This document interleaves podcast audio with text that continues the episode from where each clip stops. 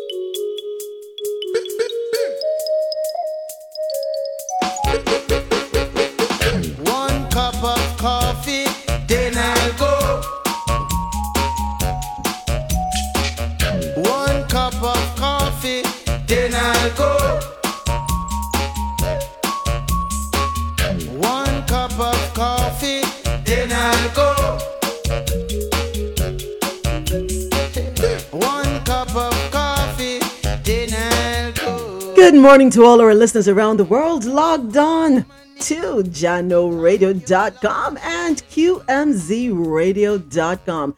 Don't forget to download the Jahkno Radio app today, J A H K N O, available in your Apple Store and Google Play Store.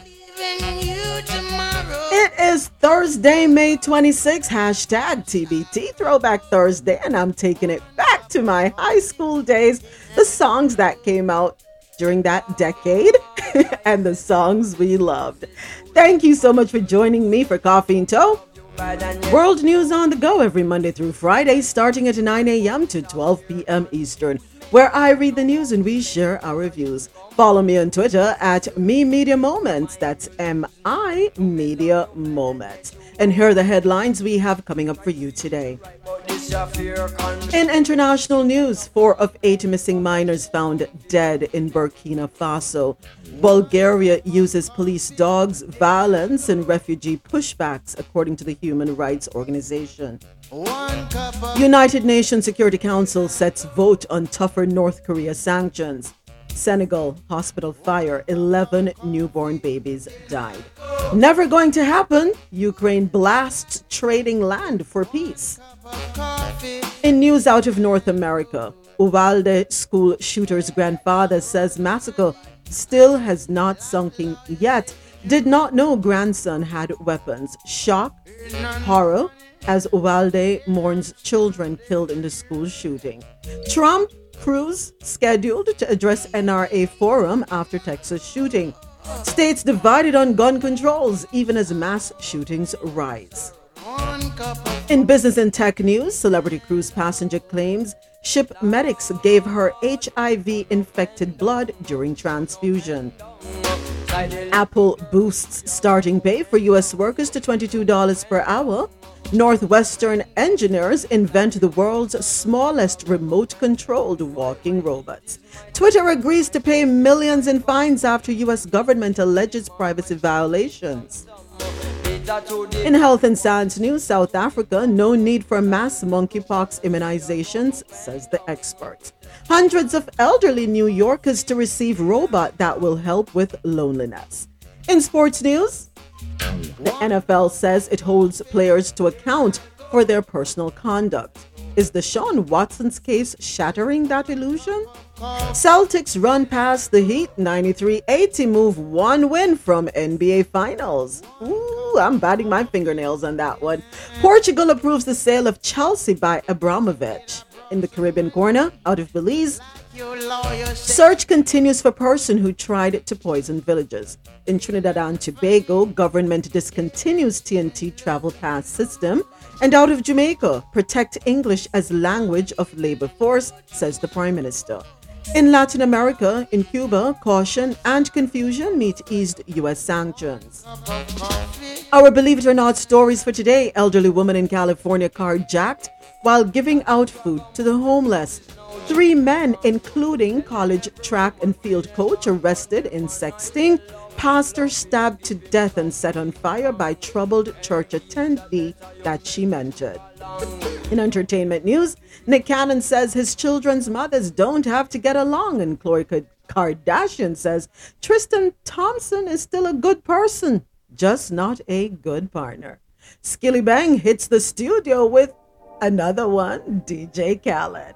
And here's what we need to be looking out for. DJ Naturalist presents Classic Sundays every Sunday, 2 to 5 p.m. Eastern. And tune into Naturalist Live with DJ Naturalist every Monday and Tuesday at 5 p.m. inside the Quality Music Zone, QMZRadio.com. It's music, news, and naturalists' views.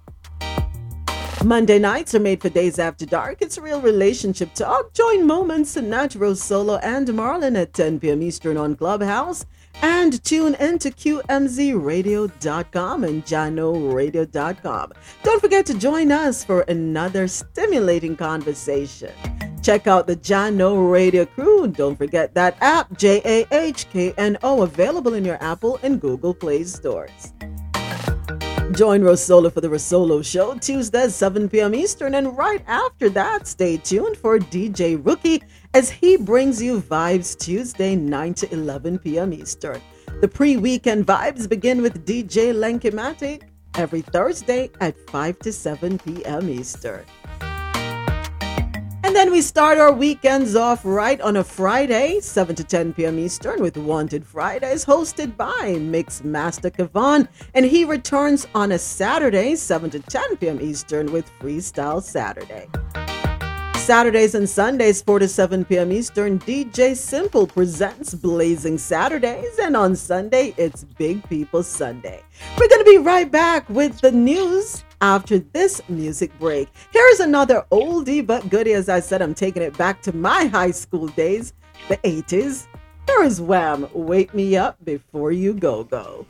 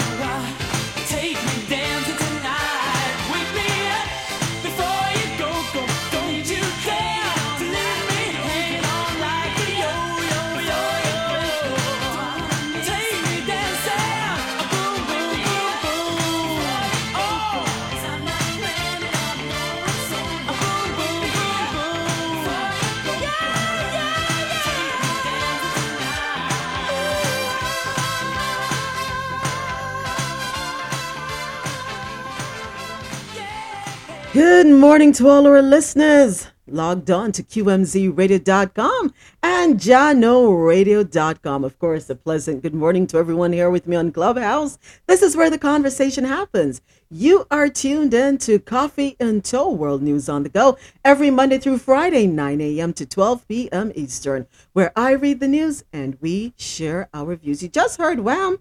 Wake me up before you go go. And now we're starting off with international news. Four of eight missing minors found dead in Burkina Faso. The dead bodies of four out of eight missing miners have been found at a zinc mine in Burkina Faso that flooded more than two months ago, the government has said.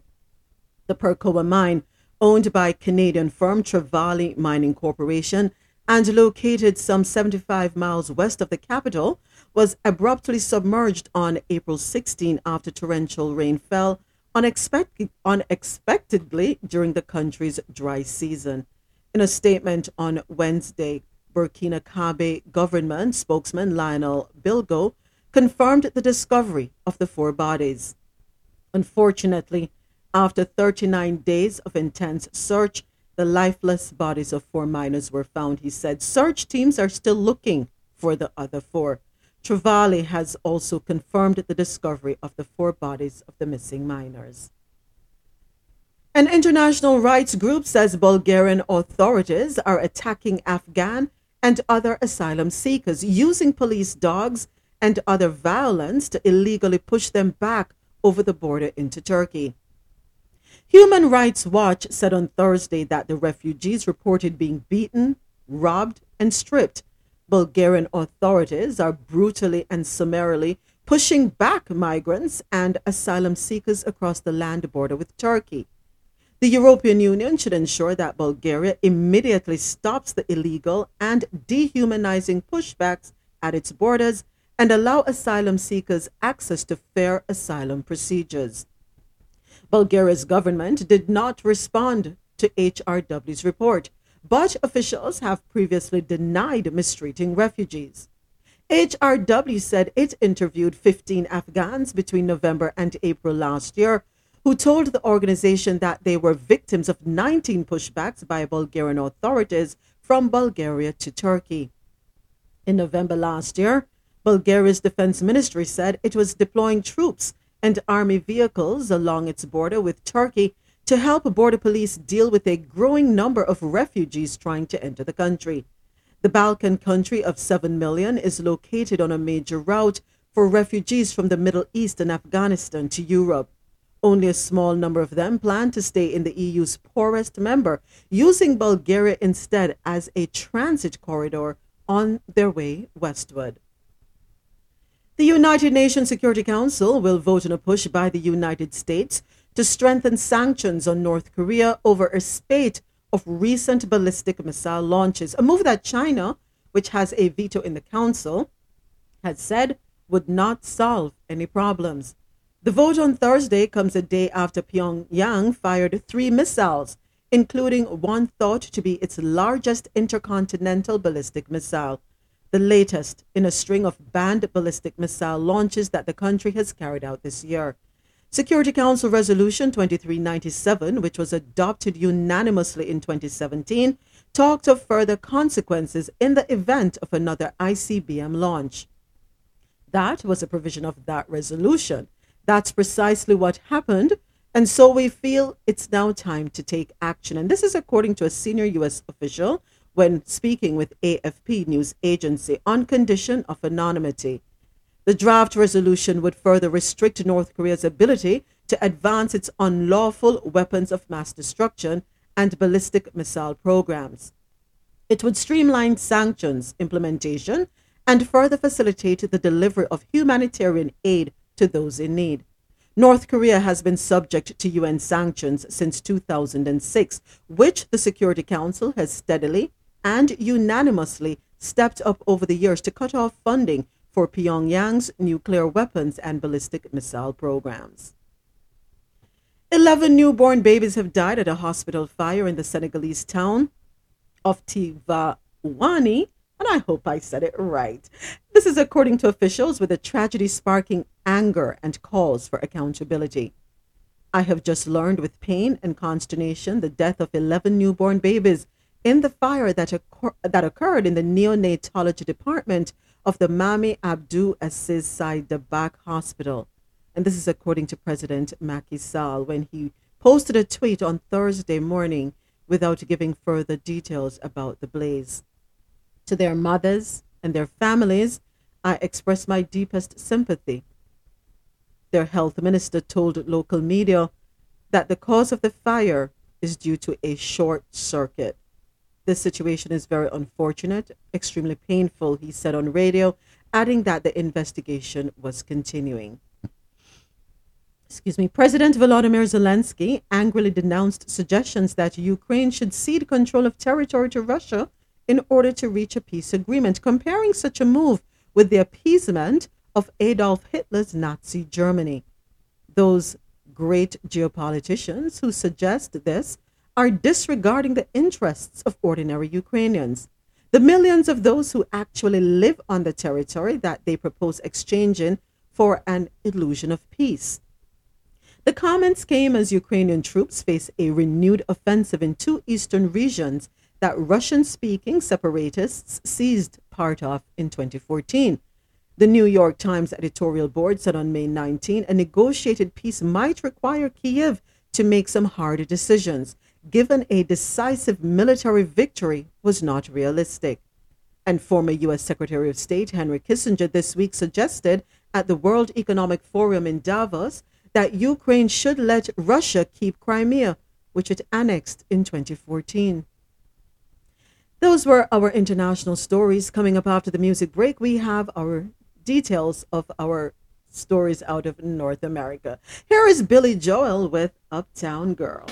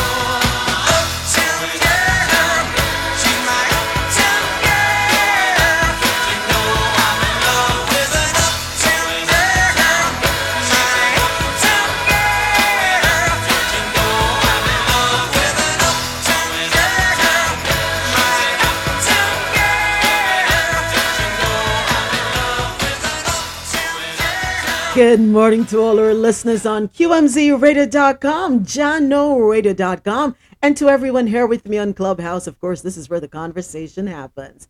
Thank you for joining me for Coffee In Toe World News on the Go every Monday through Friday, 9 a.m. to 12 p.m. Eastern, where I read the news and we share our views. And I'm taking it back. It's before I even say that, it's hashtag TBT, Throwback Thursday. So I'm taking it back to the 80s. Yes, my high school days. Um, these were some of the songs I listened to, the songs that I danced to, the songs that I totally enjoyed. And um, with everything that's going on in our country, in the US, I said, you know something, I need something to make me feel good again. And I hope that this music takes you back. Um, I, I, many of you in here look a bit too young to know these songs, but um, if you do, I hope they put a smile on your face and you know make you feel really good. Put us in a different frame of mind to move forward today. And now it's time for the details of our stories out of North America. The grandfather of school shooter Salvador Ramos has broken his silence following the tragic murders of 19 children at the hands of his grandson. Rolando Reyes spoke out about Salvador, who lived with him and his wife Celia Martinez Gonzalez. The 72 year old says that with his criminal past, he was not allowed to have guns inside his home and would have reported his grandson had he known about them. Salvador, who turned 18 on May 16th, purchased weapons the day after his birthday and again on May 20th. Rolando says on the morning of the shooting, Salvador and his grandmother had a minor dispute over him paying his phone bill. He then shot her in the face and fled in her truck with his weapons, which included at least one AR 15. Rolando was not present. After wrecking the vehicle in a ditch, Salvador entered the nearby Robb Elementary School and opened fire. When asked if he believed the attack was premeditated, Rolando admitted he was unsure. I can't say whether he was planning to do this or not, that's a question that's going to haunt me for the rest of my life, he told the Post.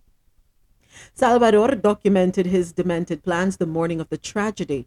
In a Facebook post, he wrote, I'm going to shoot my grandmother.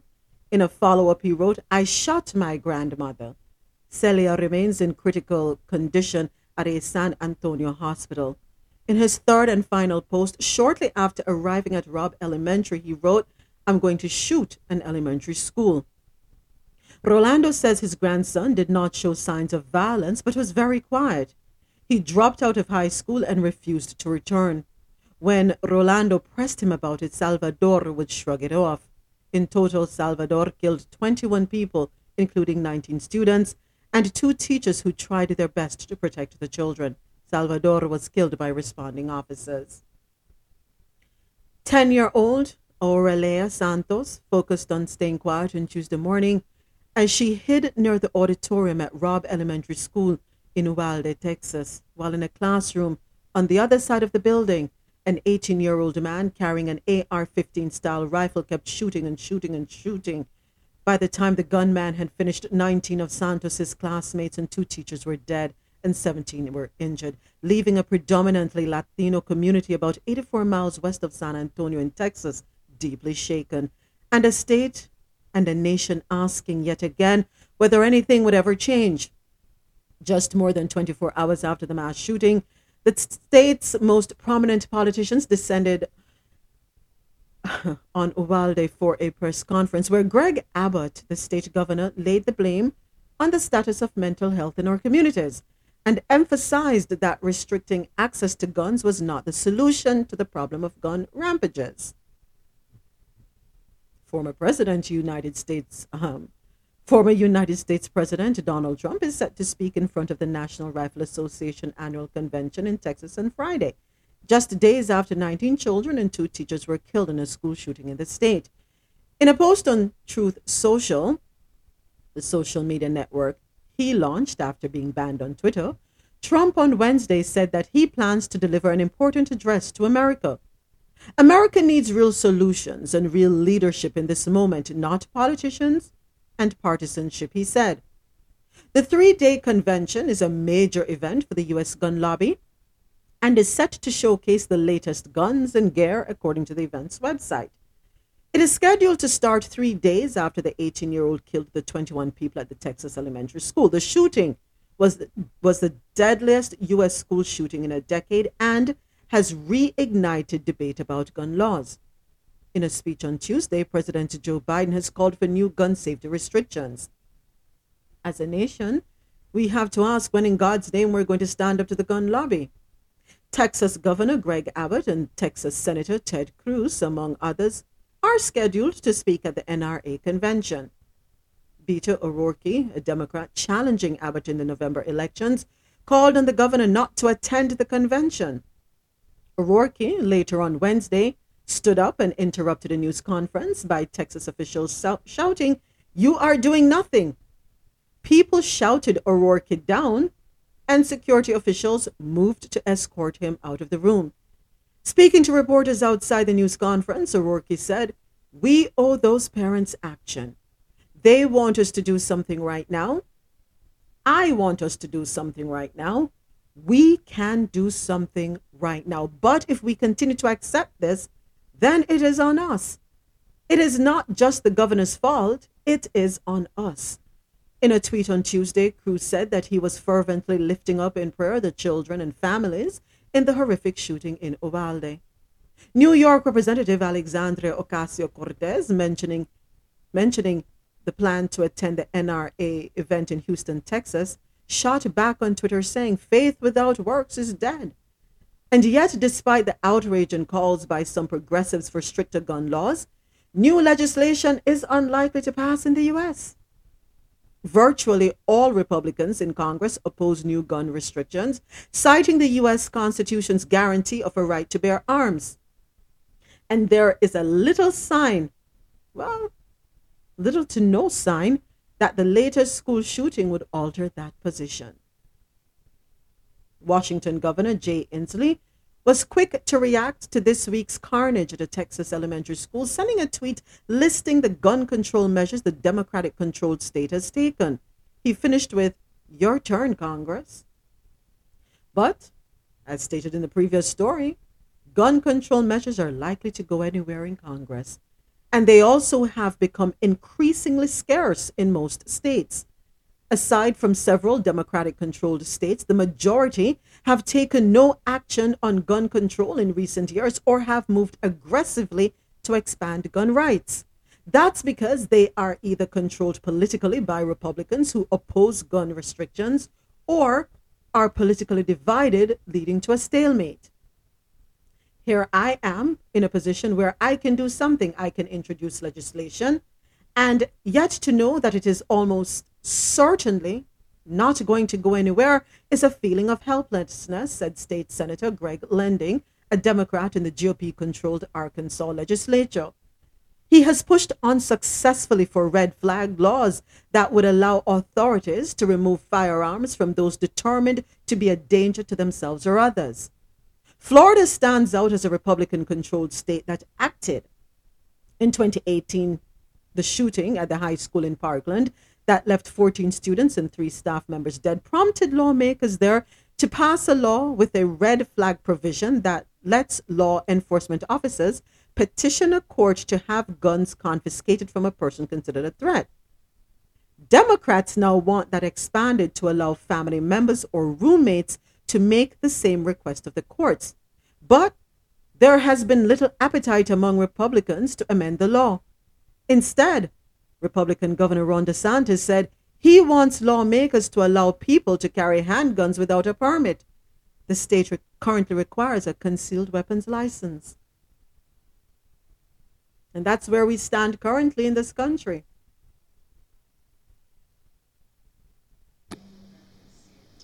Good morning. Good morning, Javette. Good morning. And it's not going to change, at least in the state of Texas, because when all those politicians, first responders, and everyone else was on the stage, one of them had the nerve to say that Uvalde is such a beautiful city. Mm-hmm. He comes to the city to deer hunt every year. Mm-hmm. That right there shows you that the gun laws aren't going to change. That right there. During an interview about a carnage, you're going to bring up your hunting in the city where they just had carnage. people really need to think before they open their mouths. That's why I, in turn, speak slowly because I want to make sure when I do say something that I'm expressing it in a way that I hope would not hurt someone, but at least still express my clear intentions and ideas. And I yield my mic. Thank you, Javette. So I've watched press conferences. I, I really don't know what the point of having the press, what, what, what the point was of having the press conferences. Because if you listened to everyone speaking, no one wants to address the fact that we have a problem and that we need stricter gun control laws. No one wants to say that we should not have what they call these AR rifles on the streets. No one wants to address the fact that background checks should be in place. Nobody wants security measures. Everybody is skirting around the whole thing. Nobody wants to come to terms with that. Nobody. When O'Rourke, and I was watching the press conference when O'Rourke went up to the front of the stage where the men were seated, and he was escorted out. That right there also, Javette tells you they really don't care. I said we said this yesterday. They don't care. And they are not going to change it because it's to their benefit. And you know, um And I'm sorry, no, moment. go ahead. Go right ahead. Go ahead. It's it's O'Rourke. O'Rourke. Okay, thank you. Thank you for the correction. Exactly. Beto, yeah. thank you so much. Yeah. So you have those who are truly concerned and want the change. And then you have those who are trying to blame it on mental health deficits. And I said, I'm sick and tired of hearing about this. They keep pushing this mental health to the point now where people are, myself included, looking at my, do I have mental health? You know, and you start wondering because you keep hearing it so much because that's what they're shoving down our throats. Somebody does something. It's no, it's mental. It's mental. It's it's it's it's, it's related to the mental um, breakdown that people are having. Everything. That's what the go-to is now. And because of that, people automatically say mental breakdown, mental stress, mental disorder, mental illness. Automatically, that's what everybody goes to. That's the go to because that is what is being pushed down our throats because they don't want to re- um, come to terms with the fact that we need gun restrictions in place because people who should not have guns have guns. You know, I reposted this on my um this young lady. I've lived in Grand Rapids almost my whole life. I'm going to say it again. I'm 13 years old. All of you are adults. Adults, right? You can drive, you can drink, you can vote. I don't have that. When I asked my mom if I could be dropped off here, her response was, Is it safe? Is it safe? You know, we had someone come up here and talk, don't teach our children to disobey those who are protecting us. I don't see them protecting me. If you want to talk about those protecting me, I look to those who are standing right now because my trust isn't in them. I don't trust any of you. I don't trust any of the police officers because you have shown time and time again that we cannot trust you. I go to City High Middle School, just voted the top high school, top high school in the state. You know what they teach us? Teach us to speak up for yourself. We're IB learners, right? We're smart. I'm sorry. None of you are smart. None of you can recognize murderers. You can identify that there is a problem, but you cannot fix it. I don't know much about the law again, I'm young, but I'm pretty sure an accomplice to a murder should be arrested. And right now, all of you sitting and doing nothing are accomplices to a murder. Please, please refrain from the, the, the additional commentary. If you could let her finish. I am sorry, they're, they are fine. I'm still allowing to Please, go ahead. Please, go ahead. I am frustrated, and frustrated can't even begin how absolutely terrified I am to live here. I'm expected, I'm expected to raise my kids here. I'm expected to go outside and walk my five year old little brother. God forbid we look too scary. God forbid he accidentally is wearing his hood and we get the police called on us because we are window shopping to go steal later. I'm not, I don't want to keep coming here. Trust me, this is not how I want to spend my night. I don't want to come here. I don't want to sit here and I don't want to have to beg you to stop killing people. That's not what I want to do. I have friends. I have other things that I could be doing, and I'm sitting in front of a group of adults who think murder is okay. You can't sit here and tell me you don't think murder is okay because you're allowing it to happen. If you want to talk about God, you want to talk about Jesus, I'm a Christian. I don't know what God some of these people believe in, but it sure ain't mine. I, I have never read in the Bible where he said we should allow the people who are supposed to be protecting us kill us. I'm sorry, maybe I missed that scripture though. I'm not, I don't want to do this. I don't want to do this. Please, please do not make me sit here and scream another name. Do not sit here and make me beg. And God forbid that name is mine. God forbid that name is any of these people. God forbid. God forbid. A 13 year old speaking to adults.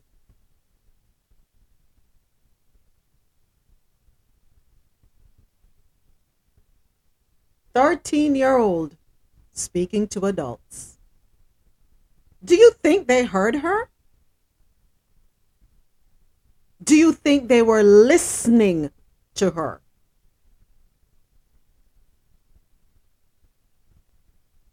They heard her, but they're not listening because it's not going to end. And she's right. God forbid. It's one of us. God forbid. It's me. God forbid.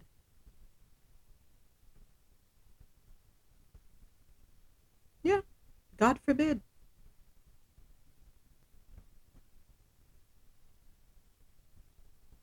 I had some really awful thoughts. And, you know, you're supposed to be kind. That's what we're supposed to be kind. And I try. I do try. But every day you're faced with something that challenges you to see how kind you can be. And it's hard. It is really hard to survive in the face of adversity, even if it's not at my doorstep. It's at our neighbor's doorstep. A neighbor not necessarily meaning the person to your immediate left or your right, but the people in this country. We need change. We need change. Now, let, let me address um what's his name? Donald Trump, when he's going to say that we need leadership. Um, when you were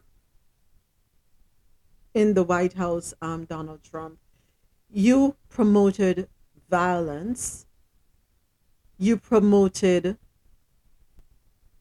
bigotry, racism, division. Is that the leadership we need?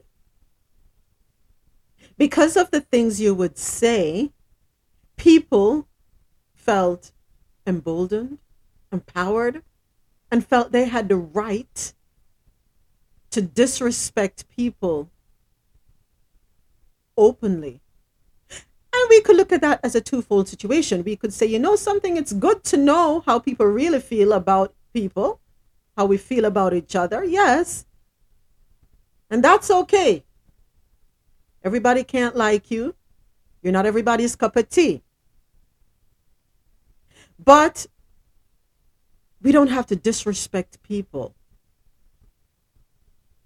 Shortly after he went in office, I'm not sure if many of you remember, in parking lots, women calling other women the N word, telling people who are born here they need to go back to where they're from.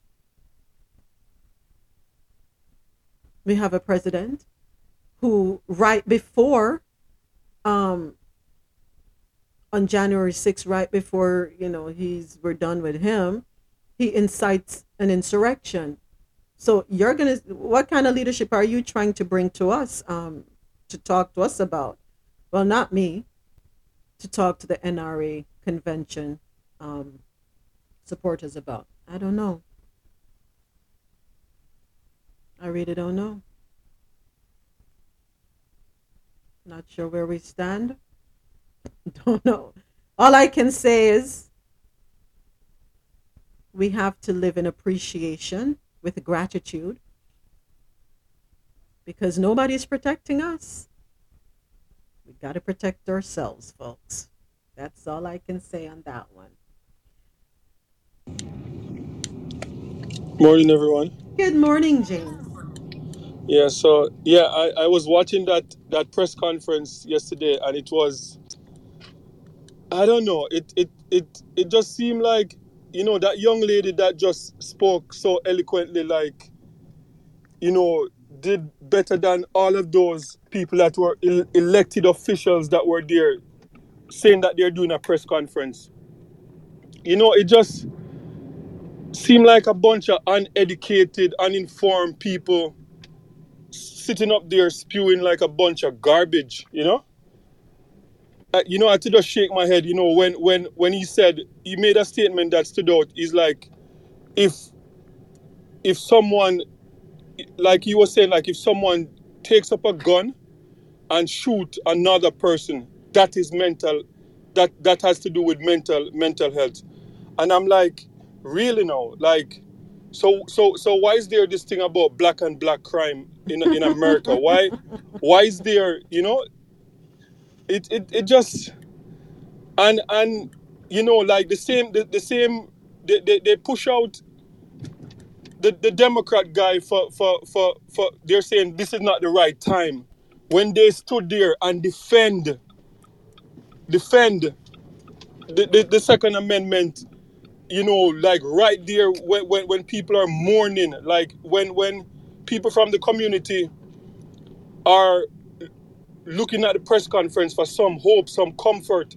They they sit there and defend it while they push out the Democrat and say this is not the right time for partisan stuff when that's what he sat up there and do. So it it uh, I, I don't know. I, I just I just believe that you know when you know you live in a world where everybody's equal, as I said yesterday, you know, when there's no security guards protecting them and their family, the same way there's no security guard protecting the, the average day-to-day people, then something will get done. When when people, crazy people have access to them as much as they have access to, to all Americans, until then, you know, nothing will, will get done. It, it, it's just trust me, like it's, it's disgusting. Like sitting down watching that press conference was just like one of those shake your head type of moment, you know? Mhm. And I just leave it right there. Thank you, James. Um, you, you said something that I want to um, piggyback on. Her delivery. Her generation will be the generation of change in this country. If us as parents support her and like minded children. Those are the ones we are going to have to encourage and motivate and push to get into politics so that they can change the face of this nation. Because the gobble neck ones who are up there, their oxygen tanks are going to run out at some point. And we need fresh, young people, people who understand what equality is, and that equality serves more for benefit than anything else. People who understand the value of life. People who have morals, decency, ethics, They actually have a moral compass. Who want a safe future.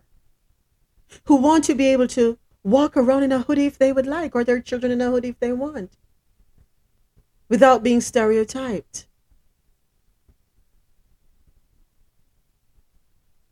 We're going to have to look to the next generation, folks. And we're raising them. We are raising them. Our elementary school um, children, our middle school children, and our high schoolers. We, as the parents, we are the ones feeling the pain when other children's lives are cut down. God forbid be our own. We're feeling the pain. So it is up to us to help charter the way. They come to you and say, Mommy, Daddy, this is not the America I want to live in when I'm in my 20s and 30s. Encourage them to be a part of the change so it is not the America that they will be living in. And here's another thing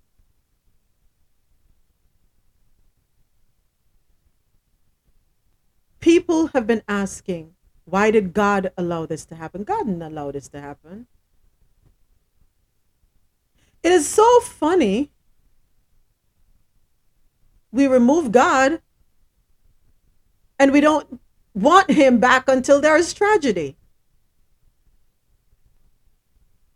You know what's weird? We took him out the classrooms, but we keep him on the money. The money says, In God we trust, right? hypocritical. So you want him to save you while you reject him. Let, let's bring that to human terms now. I know you, you know me. But you're constantly slandering my name, talking bad about me, trying to see how you can jeopardize me. But then you want me to defend you. How does that work? Explain that to me. Grand Rising, everyone. Good morning, Nastra. So, my perspective of this is it lacks accountability. Um, a lot of people want to blame the guns and blame the people, and it's not it's like people don't have safe spaces to authentically be themselves and then we want to place blame on everyone and everything um, when it comes to mental health everyone has a form of mental health. Yeah. Everyone has a form of mental health because that's how life has unfolded itself because of lack of accountability. And just because a person has a mental health issue there is still the option of choice. And there are a lot of people that are choosing death than are then is choosing life. And i'm so grateful you were able to play the clip of that little girl because when I was younger and around her age, I saw the change that I wanted to be in the world, and hence why I did the work on myself to be the person that I am today, and why I have the mindset. I don't have this mindset because of an illusion, like I'm not aware of what's going on in the world. I have this mindset because I made a conscious decision in my heart, mind, and spirit that I was going to be the example of change. And what I started to notice as I get older is more people started to choose fear some not by choice because of the programming and the things that they were exposed to is like we became so desensitized that we are so numb we don't know how to feel and we forgot how to be compassionate with each other because we keep being told that you know, there are these crazy people out here, so you have to have fear. And it's like we're being pushed on this fear, fear, fear, which is false evidence appearing real. It's not, it's all an illusion. It's all meant to hype up everyone's emotions, and that's what is being capitalized on. And that's where my issue comes in, where we'll get these heartful moments that will stir up all these emotions to make people feel like, yeah, we have to get rid of everything. But then we're not really critically thinking. If they take away all of our physical weapons and then the weapons that we might have access to are only in a particular set of people's hands. How do we defend ourselves? Well, we're not, we're defenseless mind, body, spiritually, Uh, and now physically, we're defenseless. It's like we really have to start critically thinking when these mass hysteria things happen. What is really the agenda? And then what are we going to do about it? Like, get to the solution base part of it. Because it's like, the older I get, the more fed up I get. But then I get hopeful when I hear little girls like that. Like, you're 13 and you're thinking like this. Yeah, I have hope now. When I see adults taking that time off and say, you know what, I'm going to take a breath, take a break, and I'm going to breathe today, I have hope in that. Where I encourage people and say, listen, Yes, it is heartbreaking. Yes, there are lots of crazy things in the world, but we have to also take into account there is a big shift.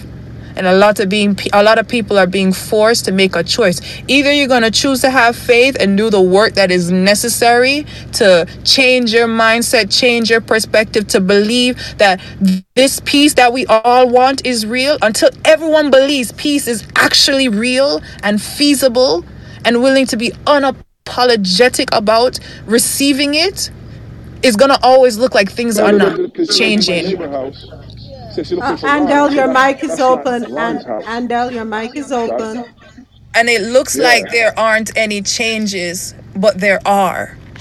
Like I can say in my community, we host these spaces here on Clubhouse. We host these spaces. Is we have to start being diligent to see the change and then become the change because mental health can no longer be the excuse anymore because it, the question next should be what are you doing about it?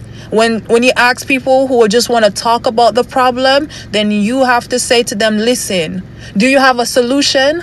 The answer is no. Then say you know what? I'm gonna have to put a pause on this until you have a solution. Because we need to have people start to think what are feasible solutions and let's trial and error it we cannot keep talking about problems and then no one don't want to discuss the solutions anymore we have to start really coming together and discussing all right we know the problem a lot of us know what these issues are. We see it all the time. And until more people get fed up and utilize that anger for peace, for love, for joy, unapologetically, it's always going to look like it's not changing.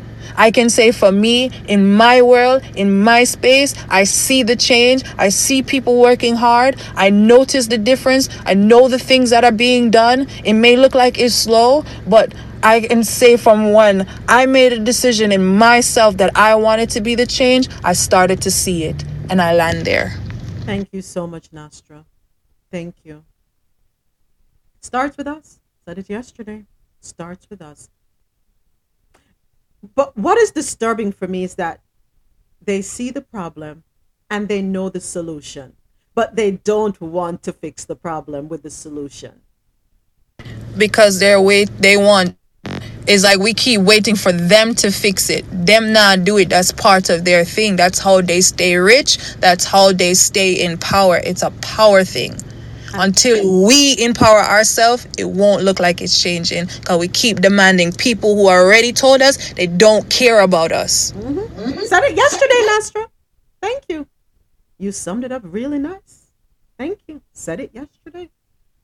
We are the change that we are looking for. And here's what we need to be looking out for, folks. DJ Naturalist presents Classic Sundays every Sunday, 2 to 5 p.m. Eastern. And tune into Naturalist Live with DJ Naturalist every Monday and Tuesday, 5 p.m. Eastern, inside the Quality Music Zone, QMZRadio.com. It's music, news, and naturalist views. And I'm smiling as I'm reading that one because I'm so excited. I'm going to be joining DJ Naturalist this Sunday for Classic Sundays, and I'm so looking forward to it. Monday nights are made for days after dark. It's real relationship talk. Join Moments, Annette Rose Solo, and Marlon at 10 p.m. Eastern on Clubhouse and tune into QMZRadio.com and JahknoRadio.com. Join us next week for another stimulating conversation.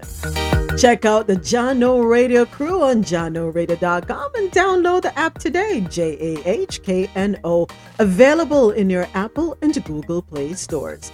Join Rosolo for the Rosolo Show every Tuesday at 7 p.m. Eastern, and right after the Rosolo Show, DJ Rookie takes over as he brings us Vibes Tuesdays from 9 to 11 p.m. Eastern. Pre weekend vibes begin with DJ Lankimatic. Every Thursday, 5 to 7 p.m. Eastern, he gets us started. And then come Friday, it's Wanted Fridays, 7 to 10 p.m. Eastern with Mix Master Kevon. And he comes back on Saturday, also at 7 to 10 p.m. Eastern with Freestyle Saturday. DJ Simple brings us Blazing Saturdays at 4 to 7 p.m. Eastern and Big People Sunday, 4 to 7 p.m. Eastern. Coming up after the music break, we have business and tech news and health and science news. Here's another oldie but goodie hashtag TBT Throwback Thursday, taking it back to the 80s. Elton John, don't go breaking my heart.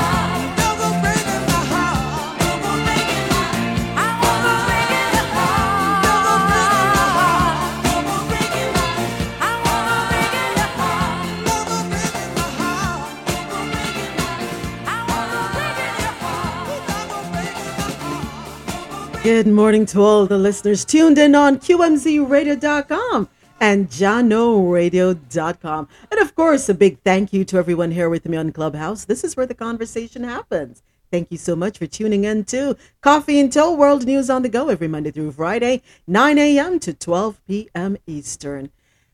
You just heard Elton John, Don't Go Breaking My Heart. Please, Americans, don't go breaking our hearts anymore. Yeah, we need peace. We we need to laugh and live and love and just let life be. And now it's time for business news.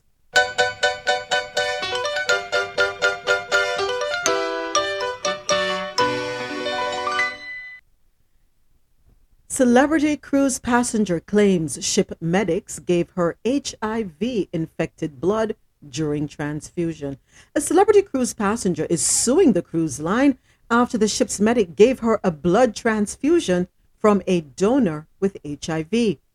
While on a seven day cruise, which set sail on December 4, 2021, the woman became ill on day five.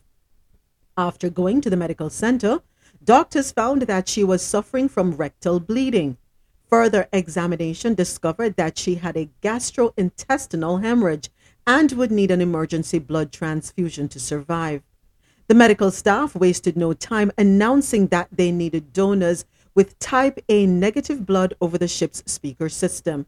Four passengers donated blood, and a successful transfusion was provided. At some point after the cruise, the woman says she tested positive for HIV, though it is unclear exactly when she received her diagnosis. Since the diagnosis, it is also unknown if she has begun treatment or what her current medical condition is. Nevertheless, she is certain the blood transfusion is to blame. She strongly believes that the blood given to her was not properly screened. Celebrity Cruises was voted Best Cruise Line in 2020 by the LA Travel Magazine Reader's Choice Awards, boasts a luxury experience on its cruises.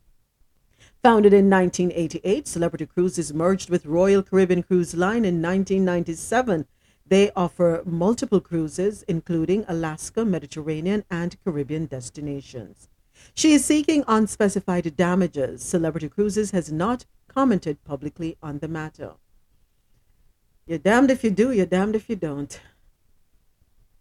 Um, I'm not sure what the medical facilities are like on cruise ships and what they have access to. If it is, if it mirrors a hospital, I don't know. Never been inside that section of a cruise ship.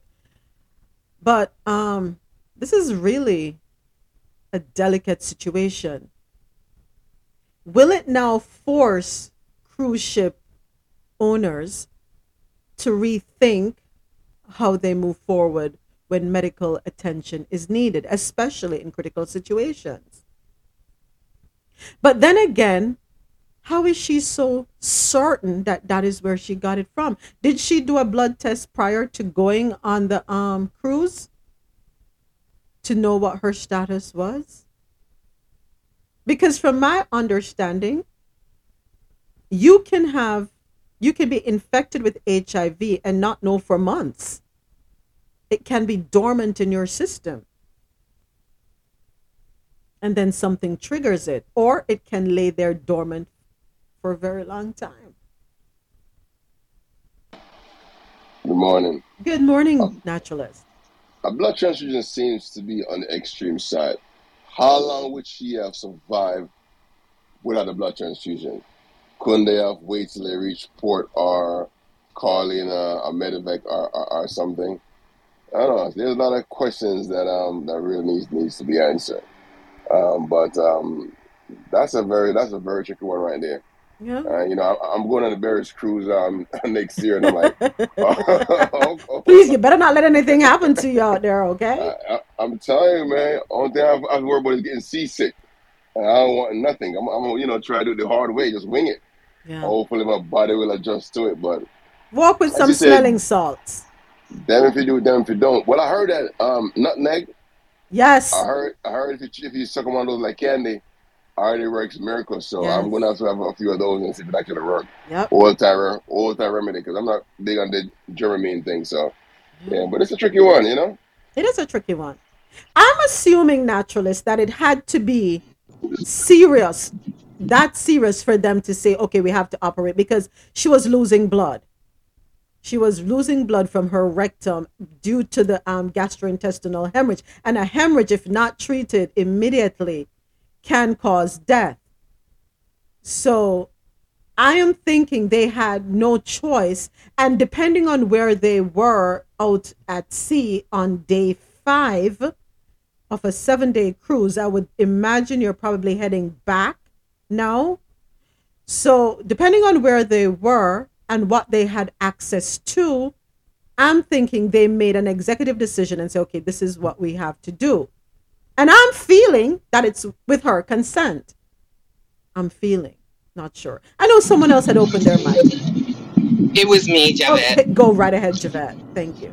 So I've been inside of the medical uh, room on um, Carnival uh, a few times with my daughter, and it's kind of set up like an ER triage. At least that's Carnival. And I do know that, um, like you said, depending on where they are, um, if needed, they get you off the ship and get you to facilities if they're not able to provide it. But on Carnival, it was a real doctor and a real nurse. And um, I was comfortable um, with what was going on with my daughter at the time. Right.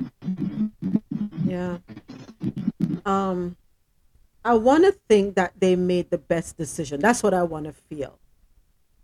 Yes, a blood transfusion is extreme and it's only done in dire situations.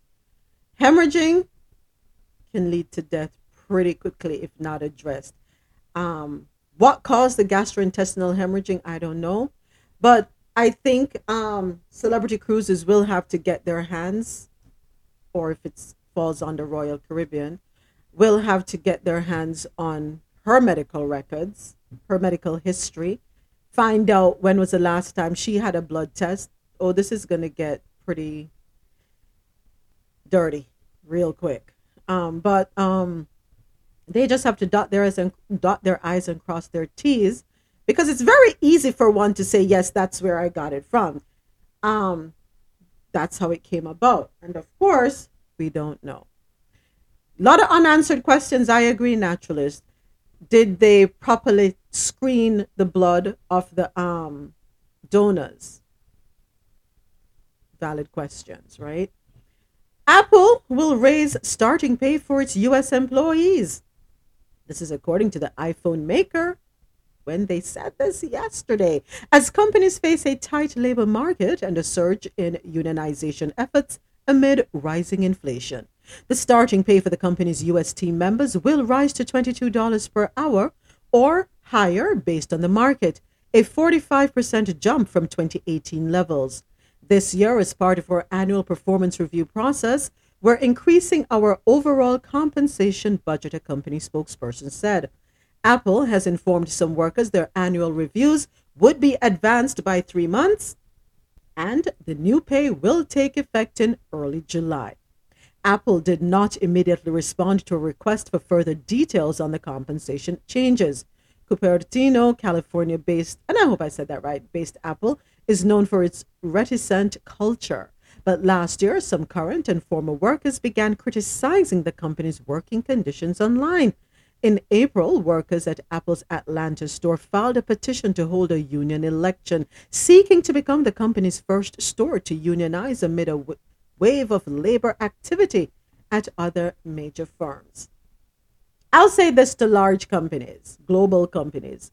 If you don't want a union within your organization, see to it that you have a department within your HR department that their sole responsibility is to see to it that your employees are comfortable. Listen to your employees, address employee concerns, of course, within reason, because we know some people can have ridiculous demands.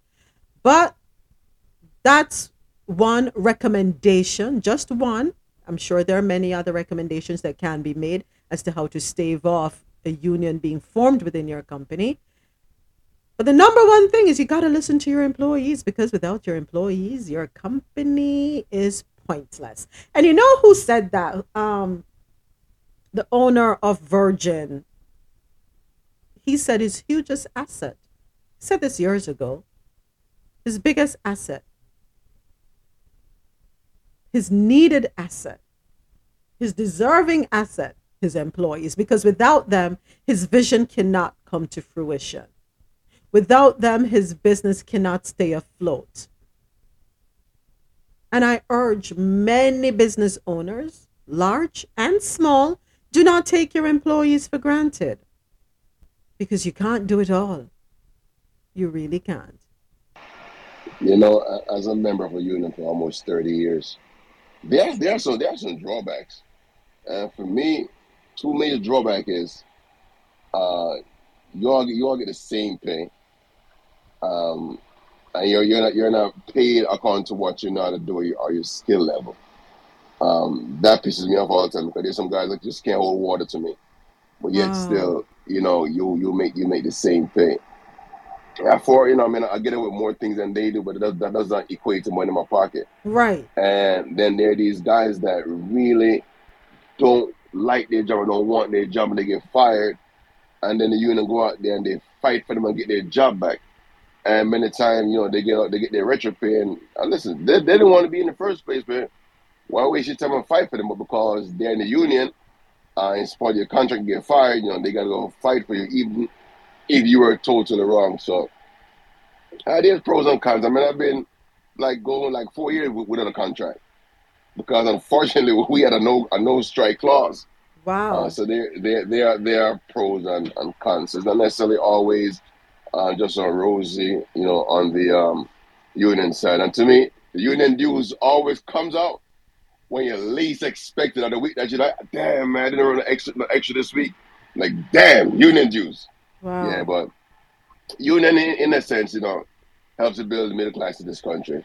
Mhm. Uh, when when you had the, the you know the Detroits, the automakers, when America used to be a manufacturing company instead of uh, you know an importing country right now. Yeah, union played a very important uh, role in building the middle class. A lot of folks could actually work as a union job, have a good house, send their kids to college, and um, live a decent life. And uh, now, if you look at a lot of the states where they are anti-union and there there are no union, uh, they they they're some of the poorest states, unfortunately, especially um, in the South. You know, they, they, they make a little bit of nothing when it comes to um, doing certain certain jobs. Whereas if you had a union, at least there will be a minimum standard. Right. And that's all a union, a union is, man. It, it, it sets up a minimum standard of what you should actually um um, um make. Yeah, a lot right there. Thank you so much, naturalist. Yeah, I'd be I'd have concerns too. I wouldn't want to know that I'm busting my behind working and working and somebody else is just cruising and we're getting the same pay. No, I would not be happy about that. Not at all. So the unions then probably need to see how they can um remove people who are non-productive. People See, if they, if they remove people, then they affect their bottom line because there's one less person playing paying union Paying- dues. so boy. their object is to keep as many people on as possible. Here we go again. You're damned if you do, you're damned if you don't. You know? oh boy. You know, but it's a shame that there are people who are like that. And I don't like people like that. I'm sorry. I am an overachiever. Um I usually go above and beyond. Probably to my detriment. I don't know. Um some people say it's because I'm a Virgo, it's in me. You know, we we strive for perfection. Um and when people are not doing it the way I want it done, I go crazy. But um I believe that no matter what you're doing, you should do your best. And I don't think laziness should be rewarded. That's my feeling. You shouldn't come to work, make, be required to make 100 calls, only make 50, but because you're going to be protected by a, by a union, you're just going to do 50. And guess what? You can't touch me. I don't like that. everybody should be required to produce at the same rate if we're all going to get the same pay. That's how I feel. But as you said, natural, it's pros and cons, and we have pros and cons to everything. We we ha- I guess we have to learn to take the good with the bad, right? Um, but yeah, I'd have serious issues with that. Northwestern engineers invent the world's smallest remote controlled walking robots. For these tiny robotic crabs, being small is a virtue.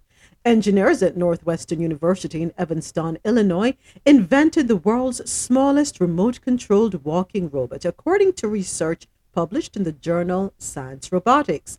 Each one is about half a millimeter wide, which is smaller than the thickness of a United States penny. It took a year and a half to create the minuscule metal creatures, said co author John A. Rogers of the Louis Simpson and Kimberly Querrey, Prof- uh, who is um, at the, what is this? Kimberly Querrey Professor of Materials Science and Engineering at Northwestern University, that division. Why do these names have to be so long? Oh my gosh. Um, his team was comprised of students across varying academic levels who combined critical and creative thinking skills to design robots that looked like crabs as well as other animals like inchworms and crickets. Some students found the sideway motion of crabs to be amusing, which was the inspiration behind the crab robot. The tiny robot can also twist, turn, and jump, he added. The robots, which are made of a malleable shape memory alloy, start out as flat objects similar to a piece of paper. The legs and arms are bent so the robot can stand. The crab stays standing on its legs until heat is used to get the crab to move. Interesting. You know where I imagine seeing these little things creeping up? In the mall. You know when you're walking through the mall and they have the kiosks with the robot dog and the different things? I imagine that's where you're going to see them and kids going to be like, oh my gosh, can I get those? And then you have these little critters walking around your house. Might step on them and break them. Twitter has agreed to pay $150 million in fines after the US government sued the social media company on Wednesday, alleging that it misled consumers about how it protects their personal data. According to the federal lawsuit, Twitter failed to tell its users for years that it used their contact information to help marketers target their advertising, in violation of a 2011 privacy settlement with the Federal Trade Commission. This practice affected more than 140 million Twitter users while boosting Twitter's primary source of revenue, FTC Chair uh, Lina Khan said in a statement. Twitter said Wednesday that the use of the personal information for ads was inadvertent and that the incident was first disclosed in 2019.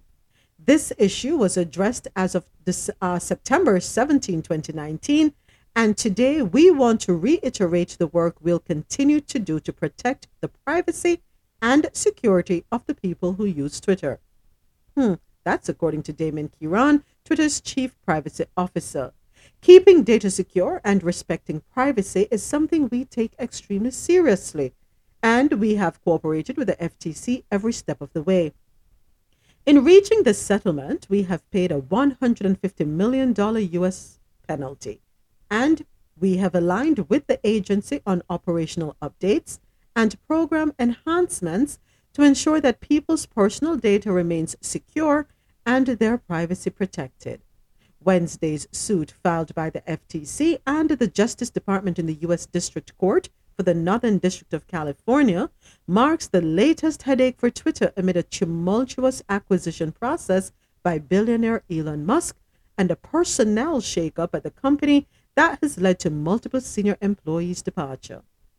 In its alleged misconduct, Twitter only ever told users that their phone numbers and email addresses were being used for account security purposes, but failed to mention advertising. From at least May 2013 until at least September 2019, Twitter misrepresented to users its online communication service. All I want to know is, am I going to get a piece of that check? That's all I want to know.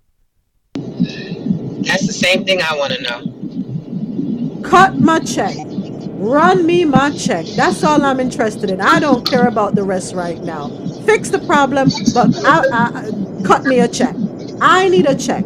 reach out to me and see how to disburse me my money. Cut me a check because I'm sure I qualify. Yeah, I qualify. But you notice Twitter, a hundred, I, I qualified too. $150 million. You want to hear the joke? With 140 million users. That's a dollar per person.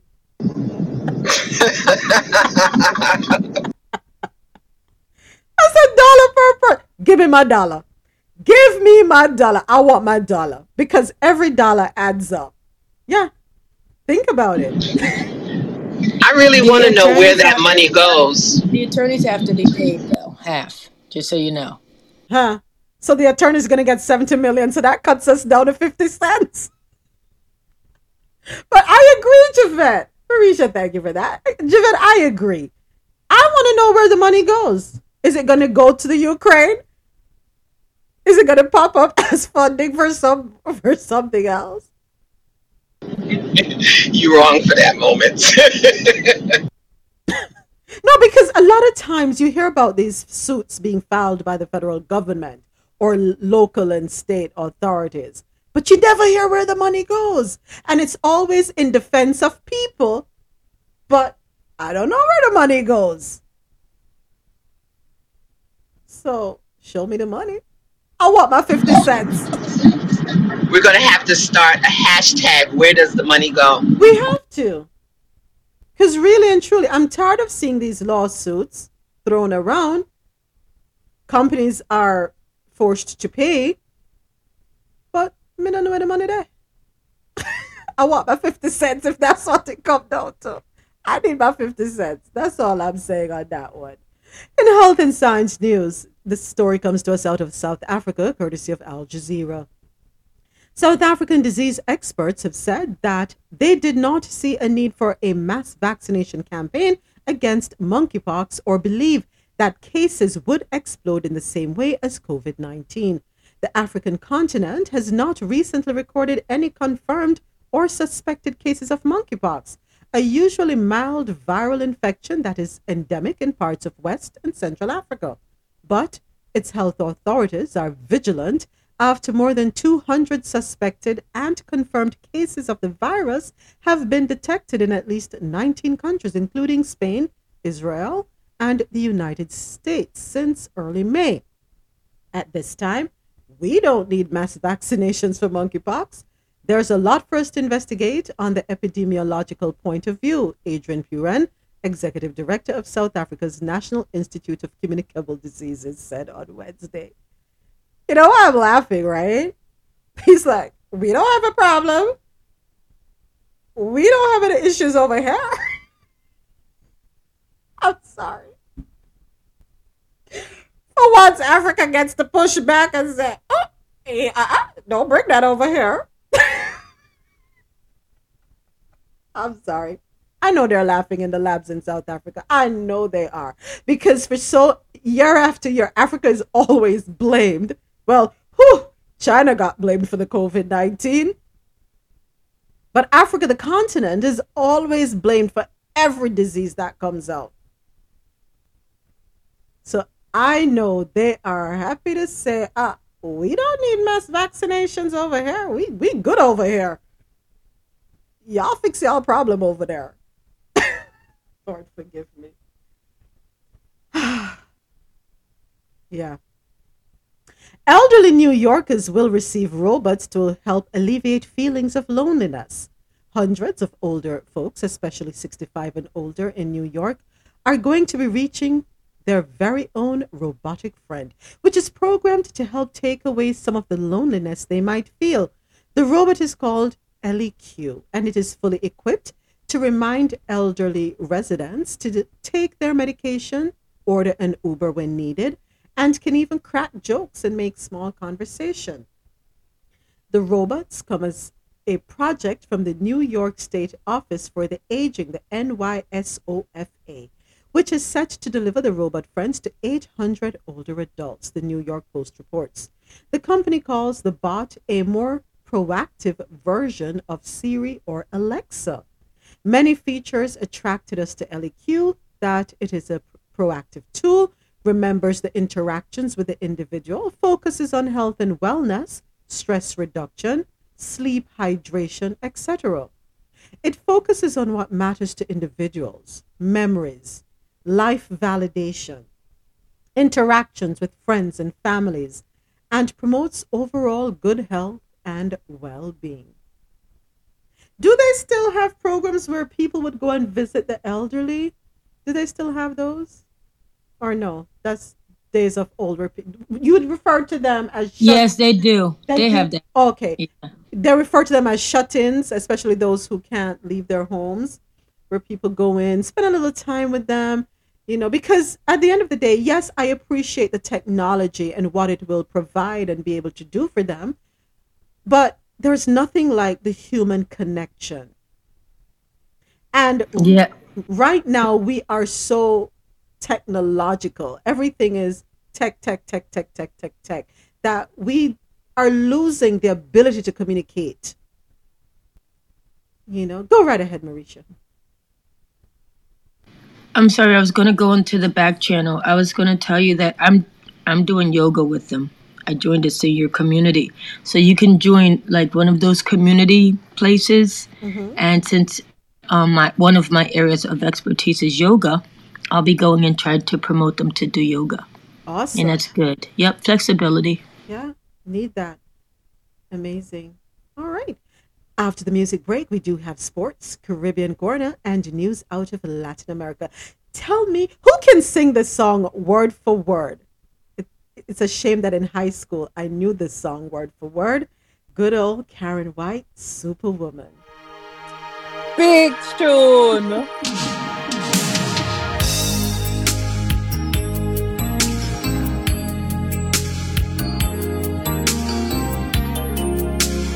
I am going to be so tempted to sing on this one, so forgive me if you hear me. Early in the morning, I put breakfast at your table. make sure that your coffee has its Keep singing, keep singing. Don't stop, don't stop. Over easy. Toast and lightly. All that's missing is your morning kiss. You used to greet me. Now you say your juice is sour. I gotta start it over. I'm gonna have to start this one over. Big yo, I love, love, love. You only, you only hear my heavy voice in this one.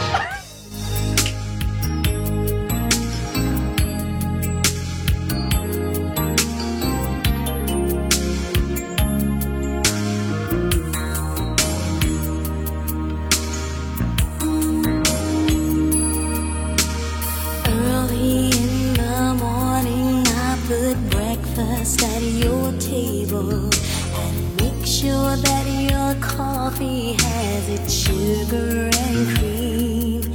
Your eggs are over easy, your toast unlikely. All that's missing is your morning kiss that used to greet me. Now you see the juice is sour. It used to be so sweet, and I can't help but to wonder if you're talking about me. We don't talk the way we used to talk. It's hurting so deep. I've got my pride. I will not cry, but it's making me weak. I'm not your superwoman.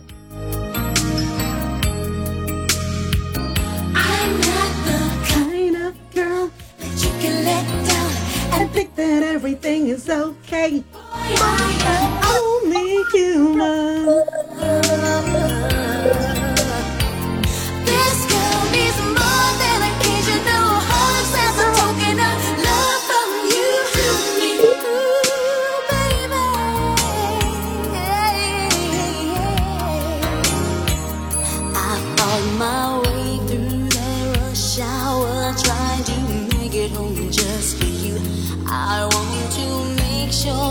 your dinner will be waiting for you. But when you get there, you just tell me you're not hungry at all. You said you'd rather read the paper, and you don't want to talk. You like to think that I'm just crazy when I say that you've changed.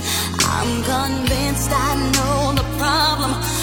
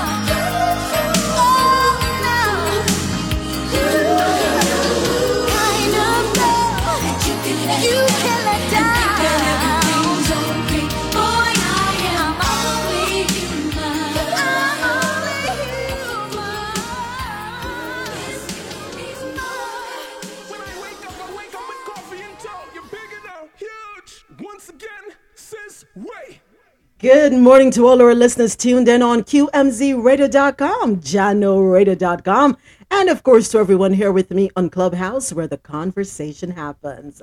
Thank you for tuning in to Coffee In Toe, World News on the Go, every Monday through Friday, 9 a.m. to 12 p.m. Eastern, where I read the news and we share our views. You just heard Karyn White. Superwoman. It is hashtag TBT Throwback Thursday. We're taking it back to the 80s. Woo! I'm tired. I feel like I was the one singing here. I was here lip syncing my life out. I don't think that song will ever grow old. I was singing the whole thing. Woo! I'm tired. I need a sip of water. I'm like here in a parking lot doing work and like I don't like people were looking at me and I said, Listen, it's Karyn White, okay? Okay. It's like ah, I can't see, but when when when she starts up the early in the morning, I put I felt that. I felt that because listen, I'll be getting up early, doing all of this for you, and you not appreciating it.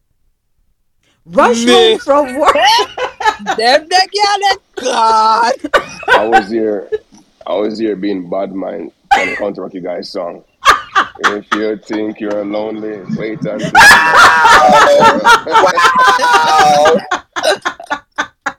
no, naturalist, you gonna stay over there with that one. oh my gosh, and now it's time for sports news. The NFL says it holds players to account for their personal conduct. Is Deshaun Watson's case shattering that illusion? It has been months since the Houston Texans agreed to trade embattled QB Deshaun Watson to the Cleveland Browns. But the furor over the deal, described by one NFL observer as a case of talent trumps trouble, just won't go away. In March, a grand jury in Harris County, Texas, declined to charge Watson over allegations of harassment and sexual misconduct after determining there was not enough evidence to charge him with a crime. The incidents were described as stemming from massage therapy sessions, according to a statement on the NFL website. Meanwhile, a second grand jury in Brazoria County, Texas, in March declined to indict Watson after considering evidence in a criminal complaint alleging sexual misconduct, also during a massage therapy session. However, Watson still faces 22 civil complaints from his accusers, many of them alleging sexual assault and misconduct during massage sessions. He seems to like those massages. Watson has repeatedly denied the accusations of sexual assault and misconduct made against him, and Watson's attorney, Rusty Hardin, said in a statement, I believe that any allegation that Deshaun forced a woman to commit a sexual act is completely false. NFL officials were scheduled to meet with Watson last week as the fallout from his trade continues, according to NFL.com, per NFL Insider Network um, worker Ian Rapoport. A decision on his potential suspension is looming, but timelines for this remain unclear. Hardin told CNN that Watson met with the NFL for three days. The league has also requested one more day, though the date and location have not yet been determined. Hmm. So, what's the. Okay. Let me say this. Excuse me. One allegation, you may say, hmm, the person may be going after you for your assets, you know, trying to get a paycheck off for you. But 22 allegations, you don't think something is off here? And all of them are stemming from misconduct and sexual assault during a massage session? I don't know. Man, how do you feel about him? Well, right now, it's, it's, it's the Trump effect. If you can be a president and you actually come out your own mouth saying that you did assault ladies Mm-hmm. and you still can be president, um, what does that say say for those who are not as um, famous as the president? Um, but as I have always said this, whenever there's three, four, five, six, seven, eight, nine, I don't think everybody's lying. You know, but the, the NFL, uh, their high standard, that is total bull crap. They're all about winning. And if they see a way for them to to win, uh, they're going to sign whoever they have to sign. But the fact that um, two different grand juries actually found that there was not enough evidence, uh, maybe there is some merit to it might be innocent, innocent because these are usually the 12 unbiased people that the you know the evidence is, is um presented to them, and you know you know prosecution can always indict the ham sandwich. Uh, because the, the, the, the, the level of um, evidence you have is, is actually very low in a grand jury um, setting. So the fact that they could not convince um, these um, jurors that you know there was enough for the case to move forward, maybe maybe it is shaky. I don't know. But you know, naturalists, they have a saying long run, short catch. If he is indeed guilty of these accusations, it's only a matter of time, you know, because being found not guilty is going to make him feel as though I'm untouchable. But they said, Doppy know who for frighten. Somebody is gonna set him up real good. He is gonna if if he is in fact guilty, he's gonna get recorded one day without even knowing. So if I were him to make sure that trouble don't follow him, stay away from these massage sessions or if you're going to have massages done have it in the open where others can see what's going on. Because if you're going in a room where it's just you and the masseuse you stand to come under this situation again. So if I were him, count your lucky stars if in fact you are innocent. And make sure this doesn't happen to you again. But a lot of times, when we have our weaknesses, for example, I'm supposed to stay off dairy, right? I go to pick up my son who works part time at Target last night, and he comes in the car, you know, with a small Haagen Dazs rum raisin ice cream. Mommy, you want some? I'm like, I'm not supposed to have it. I really am not supposed to. But guess what I do? I have it anyway. We give in to our temptations, right? I know I'm not supposed to have the cannolis because the ricotta cheese, the dairy, but I give in just the same. So a lot of us fall victim to our weaknesses. So if this is a weakness of his, he's going to get caught one day. But I see here's another thing that I've always wanted to ask and I'm and now that it's at my on the tip of my tongue, let me ask this. And you know, is it just me? Or is anyone else noticing that most of the problem cases in the NFL are the black players? From as aggravated assault, sexual assault, um, spousal abuse. Uh, it seems to be the black players within the NFL. I don't know if it's just me or is it that those are the only ones they're bringing to the forefront. I don't know. Concerns me. I think. I mean, the percentage of black players versus others, you're going to have that. You think? Hmm. Isn't it more of us there than them? Hmm. I need Marlon on this one. Marlon, is it more of us versus them in the NFL? Yes, it's more. Okay. I'm sorry to wake you up. Uh, yeah, we no fun. Clear out your throat. Get the frog out your throat. But yeah. So that's possibly what it is, um, Javette. Great point. Great point.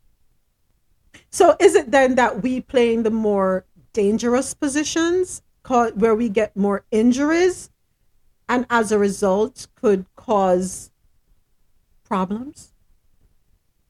I'm just trying to do an assessment from the sidelines here.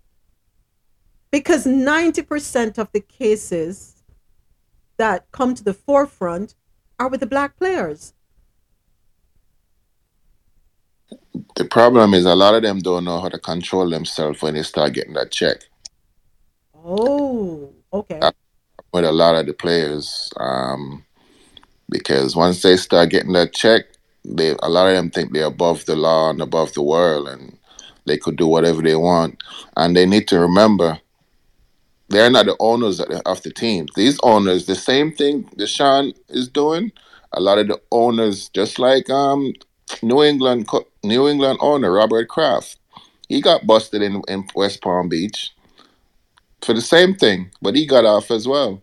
But a lot of us need to realize, yes, he might get off of this one, but you have to remember, your color and my color is different, and my money is stronger than your money as well.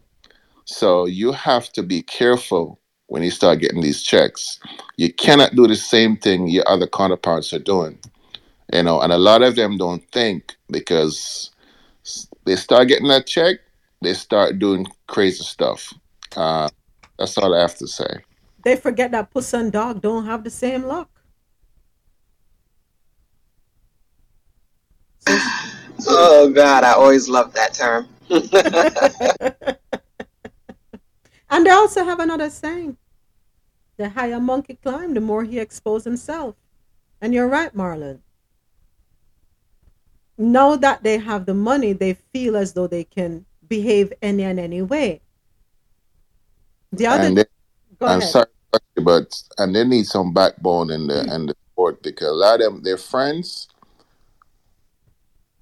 Seriously, they, they need some better friends. Yeah, they do or family members mm-hmm. um, to guide them because some of them don't have no backbone or nobody to guide them And, in You know, we talked about this before. Yeah.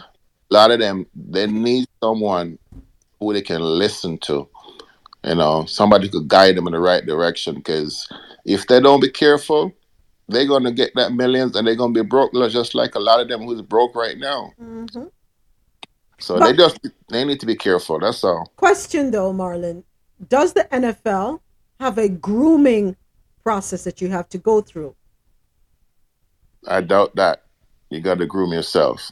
You might you might get your agent or you know somebody who's interested in it to talk to you and try to help you with certain things when you get certain contracts. But it's all on you as well. Because I can talk to you and tell you to do um, invest your money in something else, and you could look at me and like, no, I ain't doing that. Mhm. And I believe some of the agents or you know some some some of the players will talk to some of these guys, but some of them just don't listen Right. you know. But I, I don't believe the NFL have anything like that. I'm not sure, but um, I don't think so. You think they'll hire me to groom people? I'm gonna try my luck. Go ahead. right. Anybody want to join me on that business opportunity?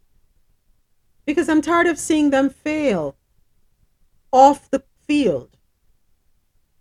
I want them to be well rounded. I want them to be looked at differently, to be respected. They're respected on the field, but not off the field. The only respect they get is because of the money they have, which will let them into the club and whatever, get them whatever girls they want. That's the only respect they have. And unfortunately, a lot of people don't realize, and thank you for posting this up on your IG the other day, Javette, and I, I stole it and re did I repost it? I know I stole it, but I'm not sure if I reposted it. There's a lot of things that money can't buy, folks. It can't buy class. Money cannot buy class. It doesn't buy manners, morals, ethics. Money cannot help you to be a better person. It really can't.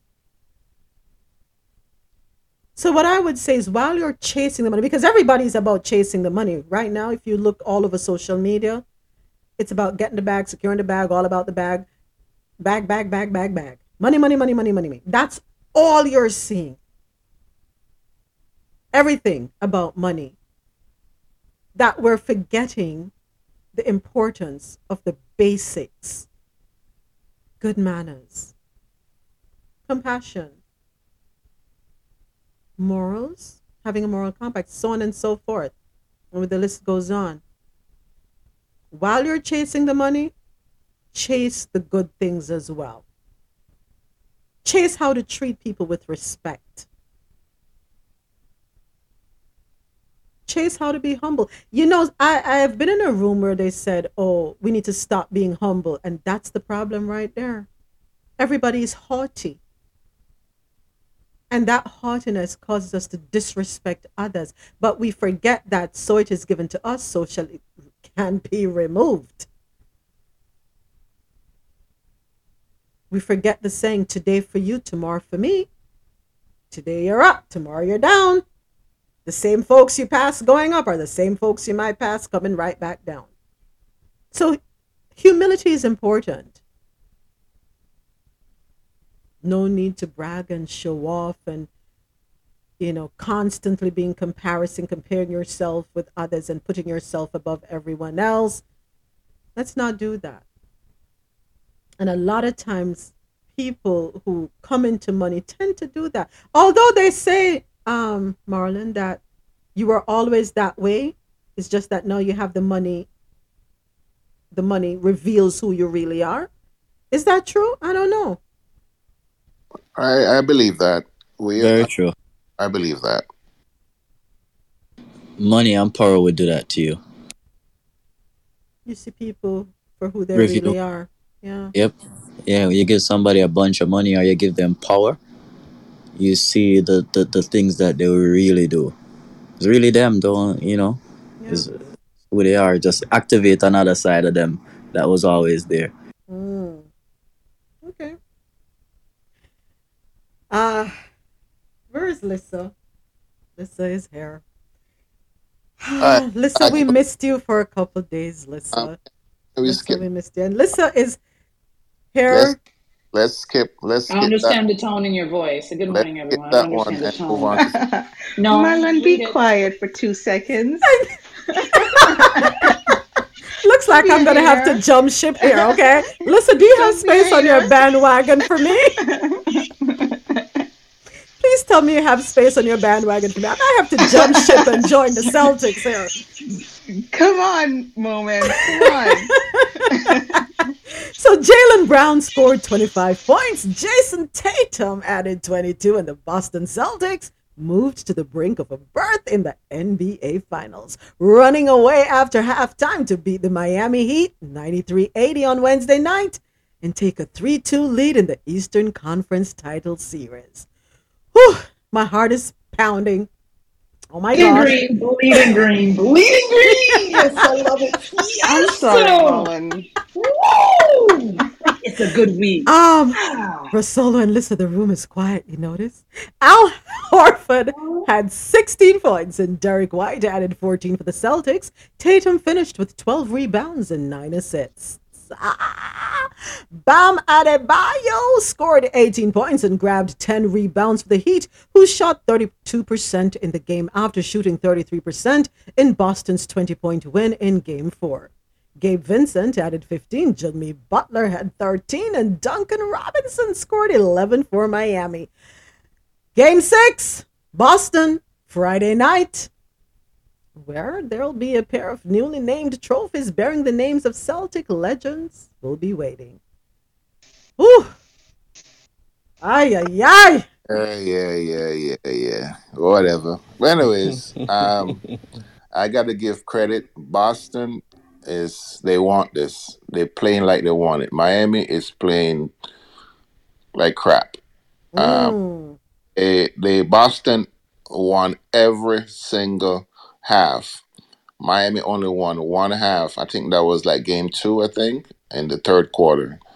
Um, Boston is playing like they want it. So um, if Miami don't tighten up, it's gonna be Boston and Golden State. So, so Lissa or Lissa or Rhonda or Rosa, whatever you guys name. He's upset, guys. Oh, wait a upset. minute before you forget my name, sir. He's upset. you don't understand. He's upset. He is not happy. How much money Don't you let me losing, call you Marlon? out in these close. Don't do it.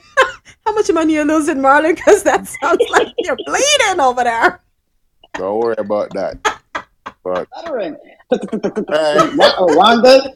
He can't even Honey. talk. He's like, Uh, Lissa, Rhonda, Rosa, whatever Rosa- y'all name is.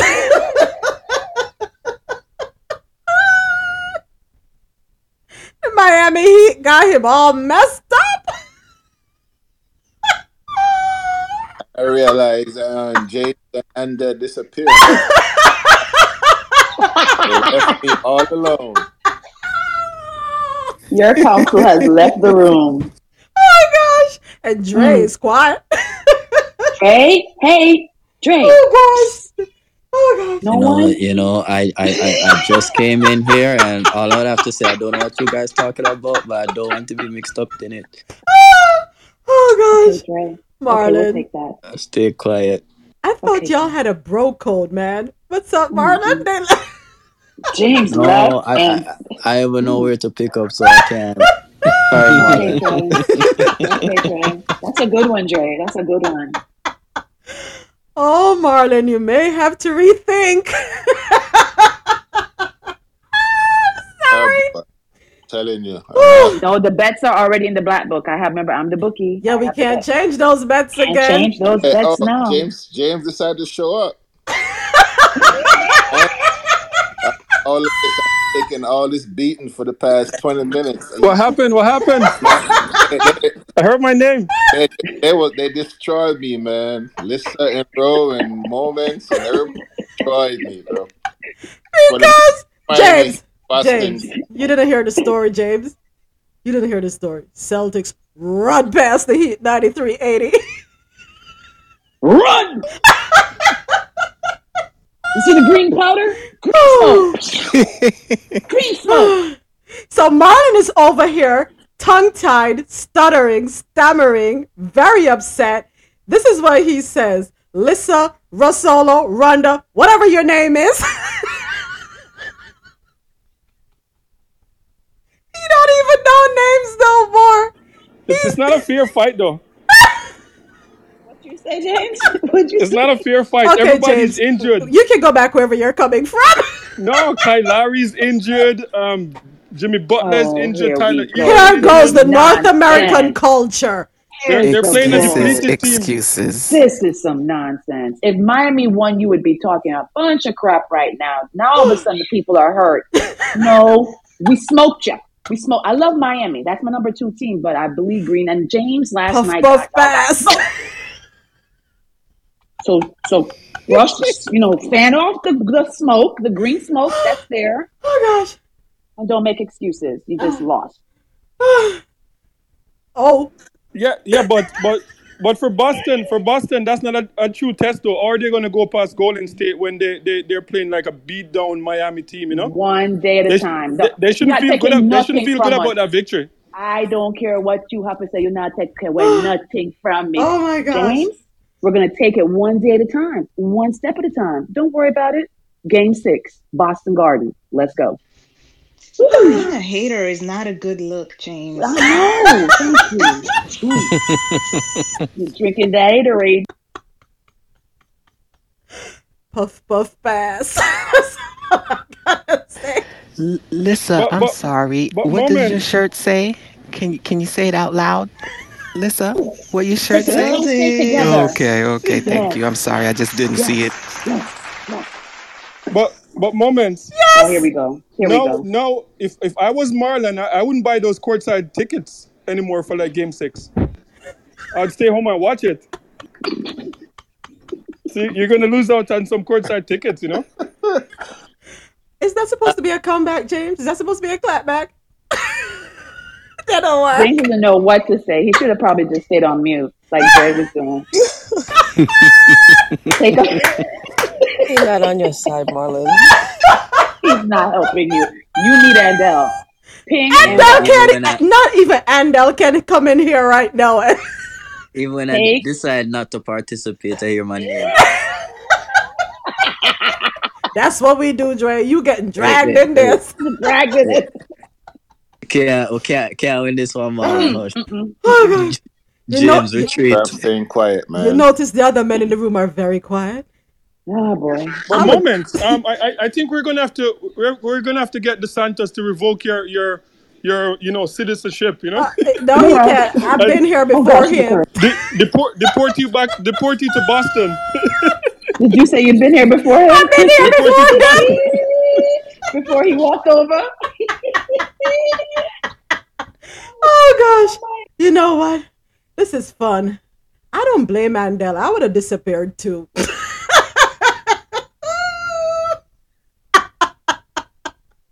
Ah, you know Andel what? has to make some money so he can pay his bet.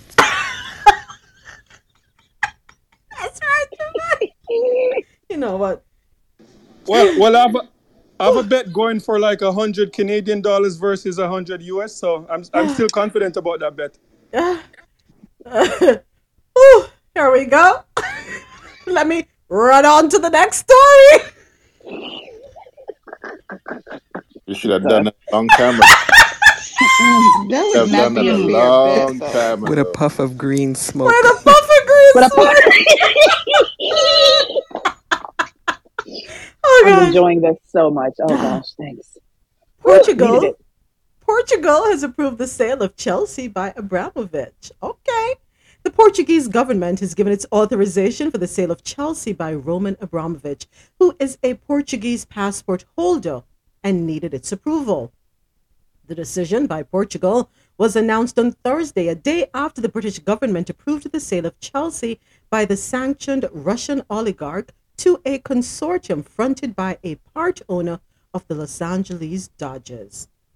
Portugal's rubber stamp was also needed for the deal worth 2.5 billion pounds, which is 3.1 billion US dollars, the highest price ever for a sports team to go through. Is that good or bad? Wow. Wow. Just throwing around billions like that. Can somebody talk to me in billions, please? Oh my gosh. And now it is time for Caribbean Corner.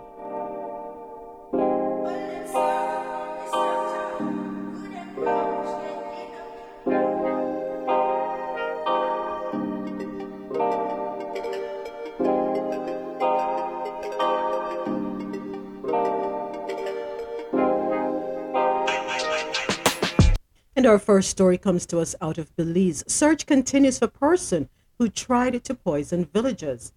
Police are continuing the search for a person in Belize who allegedly tried to poison almost 2,000 residents, wow, of the San Vicente village, Toledo district, between Sunday and Monday last week. No one has been arrested and charged for that. Investigators are still doing their best to find the orchestrator of that crime. Poisoning a water system is like a public terror. You can cause harm to more than one person, and in these villages, we know that they rely on the water system for everything. So we're not letting go of that investigation. Rightly so. That is wicked.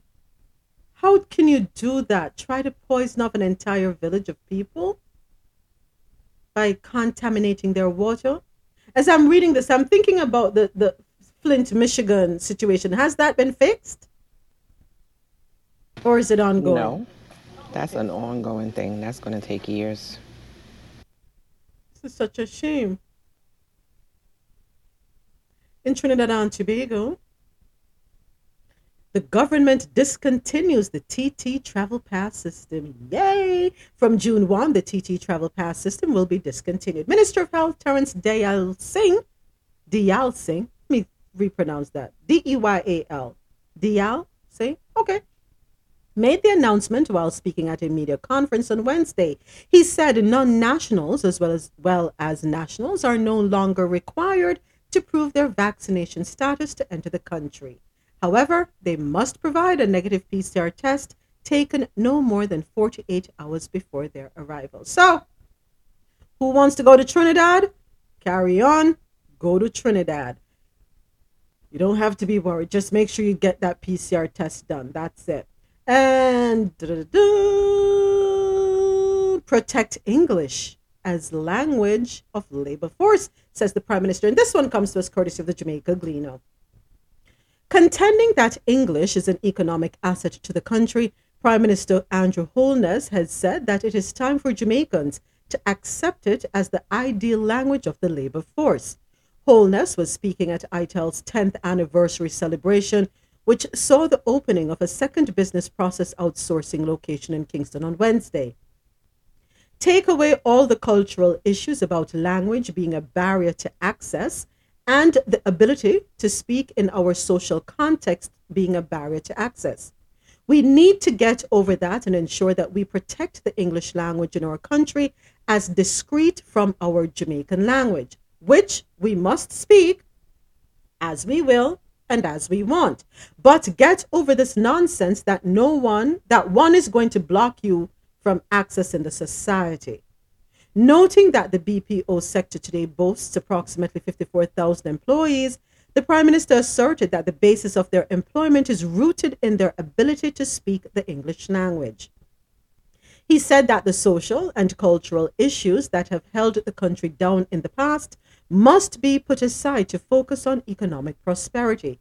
Added to that, Holness said that he has had a good discussion with Cuban Ambassador Fermin Gerbin Quinones Sanchez, suggesting that the possibility exists of adopting Spanish as a second language. Holness said it is time Jamaicans seek to be multilingual to better position themselves in the job market after meeting with businesses. I agree wholeheartedly with that. Here's hear me out. A lot of people, a lot of Jamaicans don't agree. They feel they just need to speak patois and English. Period. English is the international language. In many countries where English is not the predominant language, it is taught in schools. They have to do it. Jamaica geographically is situated in the Caribbean basin and we're surrounded by what? Spanish speaking countries. I can't say we're surrounded by English speaking because Florida is above Cuba. So to the north of us, we have Cuba. To the east, we have Haiti and Dominican Republic. To the south, we have South America with only, I think, Guyana and Suriname, if I'm not mistaken, that speak English. Central America, there's only Belize, really. Haiti, let me tell you something. They're trilingual. Hold on. Yeah, French, Creole. No, four. They speak four languages. A lot of them. Don't don't don't don't be fooled. A lot French, of them Creole, they Spanish, speak French English. Creole, they speak Spanish, they speak French, and they speak English. Don't play with these Haitians. Jamaica is the only country with its citizens who feel that they don't need to learn another language, but they want everybody to learn the patois, or you must communicate with them in patois.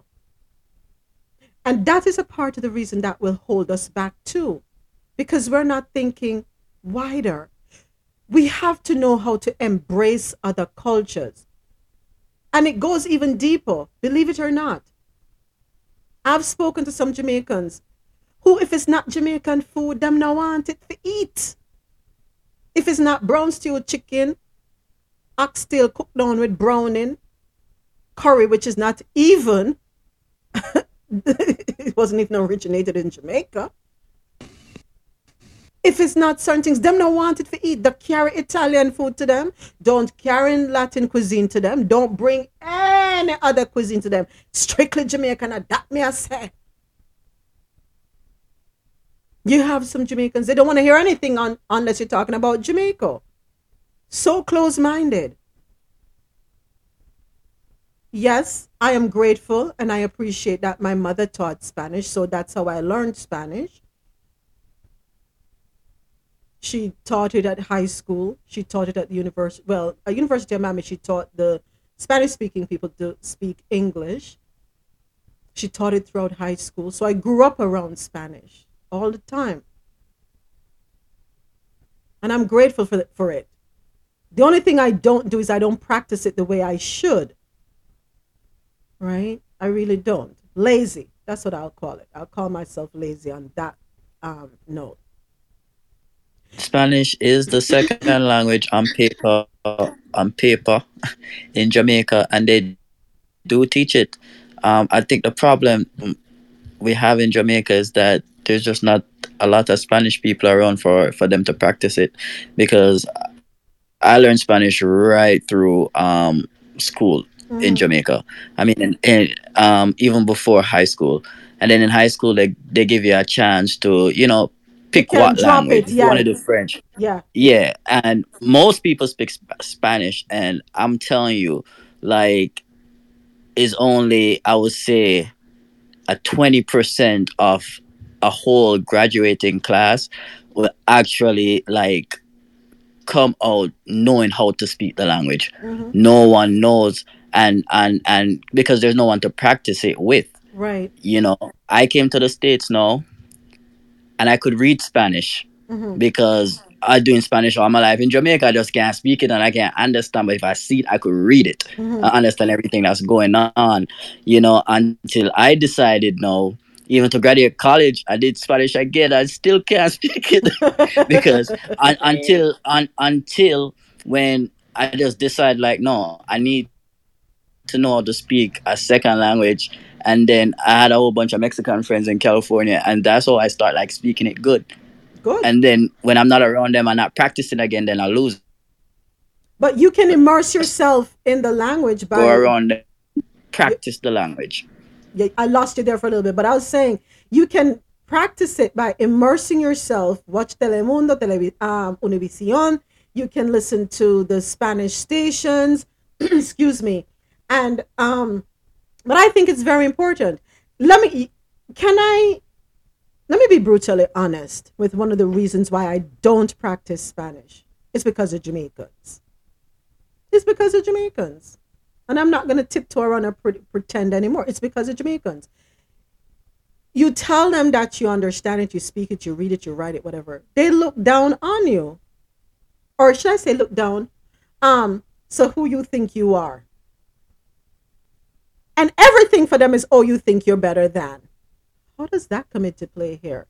Instead of saying, oh, I wish I knew it too. No. They don't do that. They push you in a corner. And so because you're being constantly pushed into the corner, you say, you know what? Mm, I'm not I'm to refrain.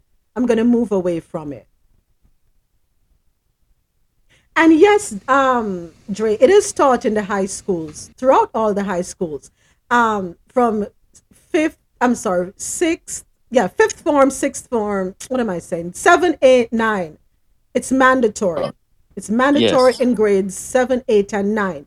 When you get to 10th grade, where you choose your um your majors, whether you want to go into the sciences or business or home, you know, you want to do like home economics, that sort of thing. Some many students opt to drop it. Then, of course, if you want to do French, you had to do Spanish. Well, when I was in high school, you had to do Spanish if you wanted to do French. I also did two years of French, hated it, failed it miserably. Right? Um, yeah.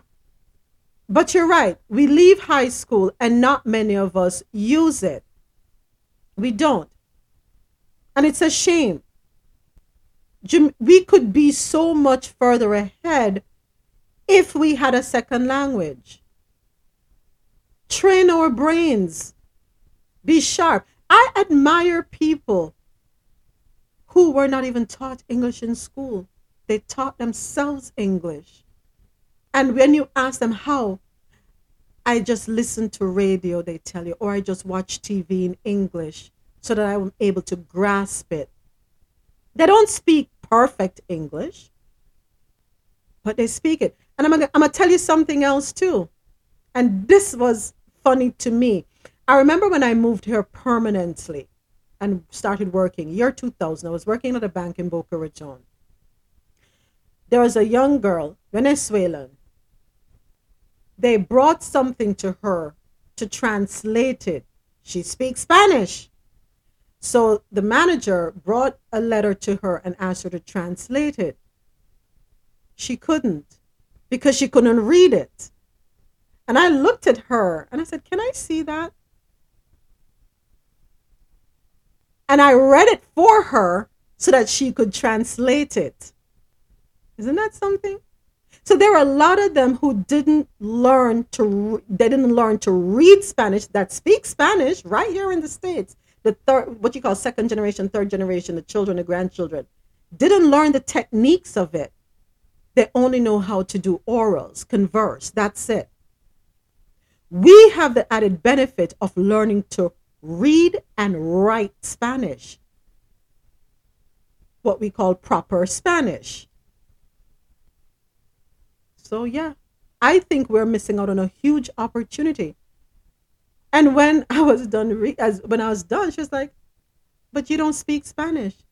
I'm like, "No, I don't, but I can read it for you, no problem." So I agree. It needs to be enforced. You can't be surrounded by Latin America and can't even communicate with the people. Makes no sense. Well, that's my look at outlook, right? That's my outlook. Um, my children, they refuse to speak it. Uh, two of them have beautiful accents when they do say anything, but they push back, and I tell them, no, you, you know, you you're gonna regret this one day. You're gonna regret it. It is so important, right? Don't let's not restrict and hold ourselves back. And I'm done. Spe- oh no, no, no! I'm not done with the article. I'm so sorry. Um, in the same breath, the prime minister reiterated that the restructuring of the education sector is imperative, with businesses expressing challenges in meeting labor force demands. And here is one of the challenges that they're facing, and this is where I have to give it to the American system, especially when you hit college. Um, you have to present yourself as though you are in the workforce. If that, if what I'm saying makes sense, meaning you are given real life situations to navigate. I find that in the British model, which is of course what Jamaica falls under, you are more theoretical. You have to stick to theory. There's no real practical. Right? And I think we need to make a shift. Prepare students for real life. It shouldn't be that they have to get to university before they're exposed to real life scenarios and how to make um, decisions, how to do enact critical thinking. I think it should be taught from primary school. Teach them to think. Don't teach them to regurgitate. And that is what the British system has done to us. And I think we're still hung up on that. People complain about the cost to go to Hydel. But Hydel and the American um, school, and I think Priory back in Jamaica, um, they condition them to think.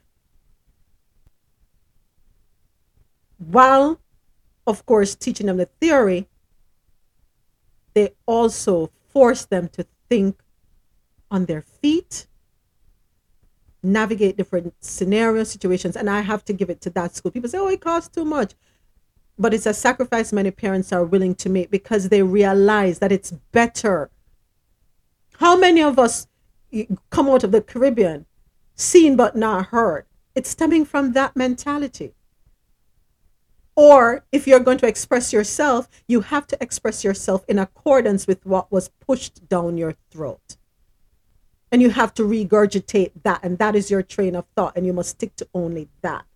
So I agree. They have to restructure the education sector. It is imperative. Otherwise, we're going to be left behind.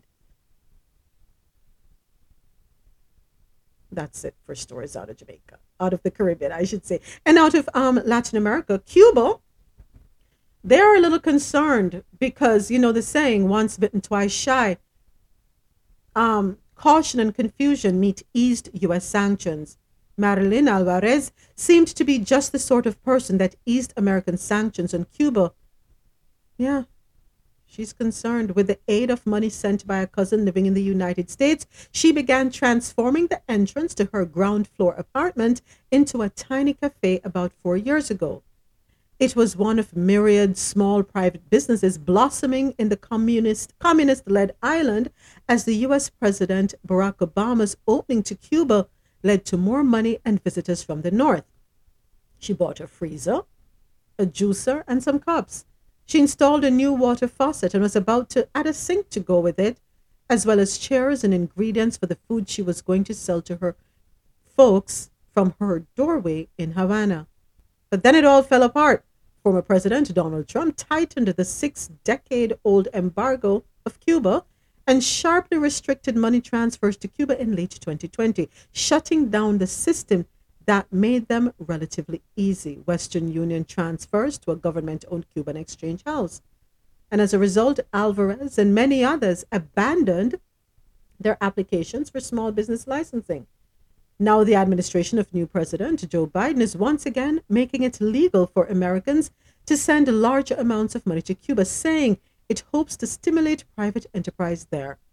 But so much has changed over the past two years that Alvarez is wary of reviving her plans, an example of the caution with which many Cubans are greeting the new measures and confusion about how they may work.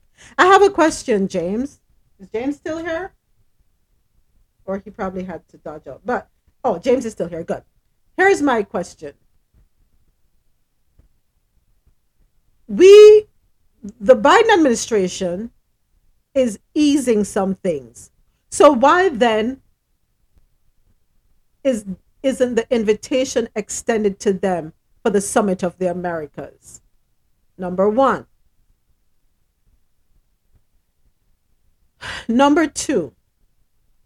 Can something be put in place so that the next president that goes in cannot reverse it that the Cubans continue, can continue to get economic help, relief from their relatives here or in, in the States? Those are my two questions.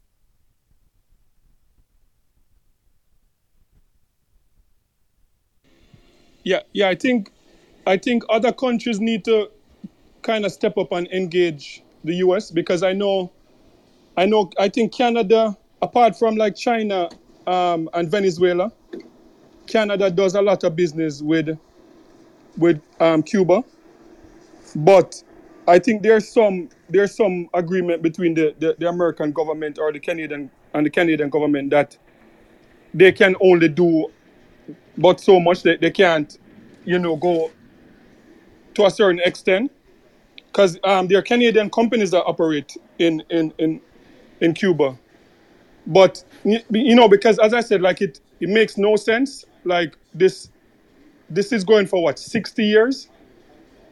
This is going for sixty years, and it, it makes no sense because um, America continues to do businesses with um, with Russia, with China, with other countries that if you look if you look into it that like they're they're they're they're worse than, than Cuba. What what Cuba has been accused of, like those countries are, are worse.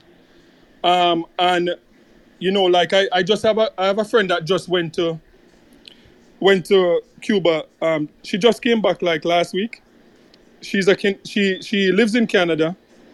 Her son has some like speech um issue and it's cheaper like in, in canada even though healthcare is is like um, free here like there there's certain things that you have to pay for. And she could go to cuba to have her son see like a speech pathologist for i, I think something like $500 per month where in canada she would have to pay like $2000 and you know like she's able to send remittance back home to like her her, her mom and her other family members. So, you know, like I, I just feel it's time. You know, Cuba, Cuba's made certain moves, like in terms of having election. You know, um, they, you know, Castro is no longer there. You know, so I don't know what they're still holding on to for, you know, 60, 60 years is a long time, you know, and and yeah, like Cuba's no like nuclear threat or, or anything like that. And it just seemed like it just seemed disingenuous to say like, okay, you you want the government to, to take better care of their people when you are kind of putting a a, a, a lock on on food supply and stuff that can go there so people can live better life. Like like they're contributing to the suffering of of people in Cuba while saying that they're they're trying to help them and it makes no sense. Kind of like saying to people, go get a job, but not giving them the training. What Exactly. boggles my mind is the Cubans in Miami support the party that is not freeing them up. That's the thing that boggles my mind. And every time I speak to a Cuban um, from Miami, you know, and I'm trying to put it together, and they keep on telling me about the land and stuff that their grandmother and grandfather lose, and and um the need not to be communist and all of that stuff. But I'm saying, yeah, I understand all of that, but if you support the embargo, these are your people that are suffering. So I I, I, I, I, I, I I get everything that you're saying, but I can't understand why would you guys support the party that support the embargo? And as as as James says, sixty years, like having your foot on the neck don't work. And and I agree with um President Obama said the only way is through engagement. Yep. And I definitely believe that's the only way, cause that's when, when when the people them get a taste of the the the, the lookalikes here and there and things free up and free up, they will turn around and overthrow the government. But you have to have um engagement. You have to have a United States embassy down there. I, I don't know what get into Trump had him close the And embassy. the embassy just reopened the other day. Yeah, I know it reopened, but it was closed when when remember when the Cuban people them took to the street the other day took to the street the other day? The embassy was closed then. And I was looking at it like yeah, idiots, if the embassy was open, this would be a perfect time to go in because the people were ready. But the US couldn't go in because there's no embassy, there's nothing to protect for the United States government. And I was like, only if the embassy was open, y'all could have went in and helped those people because now you have a vested interest because the embassy. But it was closed at the time. So I think Biden is, is taking the right step Mhm. with slowly opening up everything, the embassy going again, and anytime the people take to the streets, We lost you there, Dre. Um, Yeah, yeah, but Dre, like the, the, the Cubans in the Cubans in, in in in Florida, what a lot of people don't know, like a lot of the Cubans in Florida are the Cubans that are there now. They are descendants from those who who who were in Cuba like for the past seventy years, and was a part of the group that that that Castro Kiko. not just that, but they went back. They went back to Cuba with the American government, um, to to to to kind to try and over to, to try and, and and you know get rid of Castro. That war that that America lost against Cuba when, Right, when they of invaded. Cuba, like those Cubans were a part part of it. So I think it's it's it's political.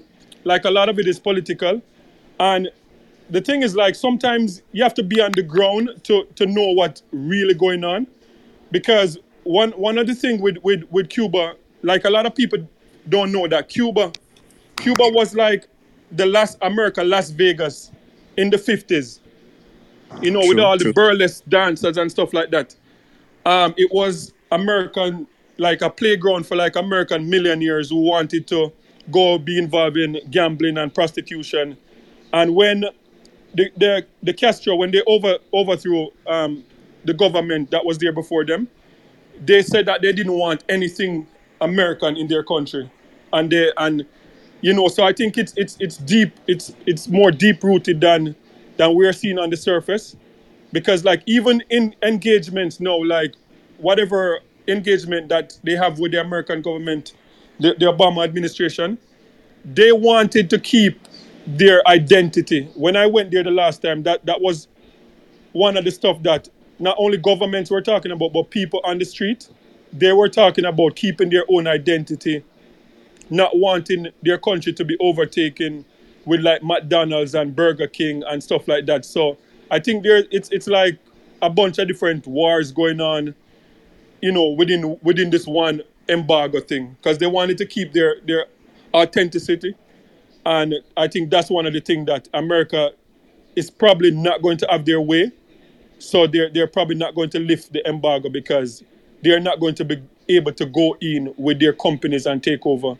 And the way Cuba is structured now, like the companies w- would have to partner with the government. So I, I think there's there's a lot of stuff going on there. yeah, a lot of layers to it. Many layers.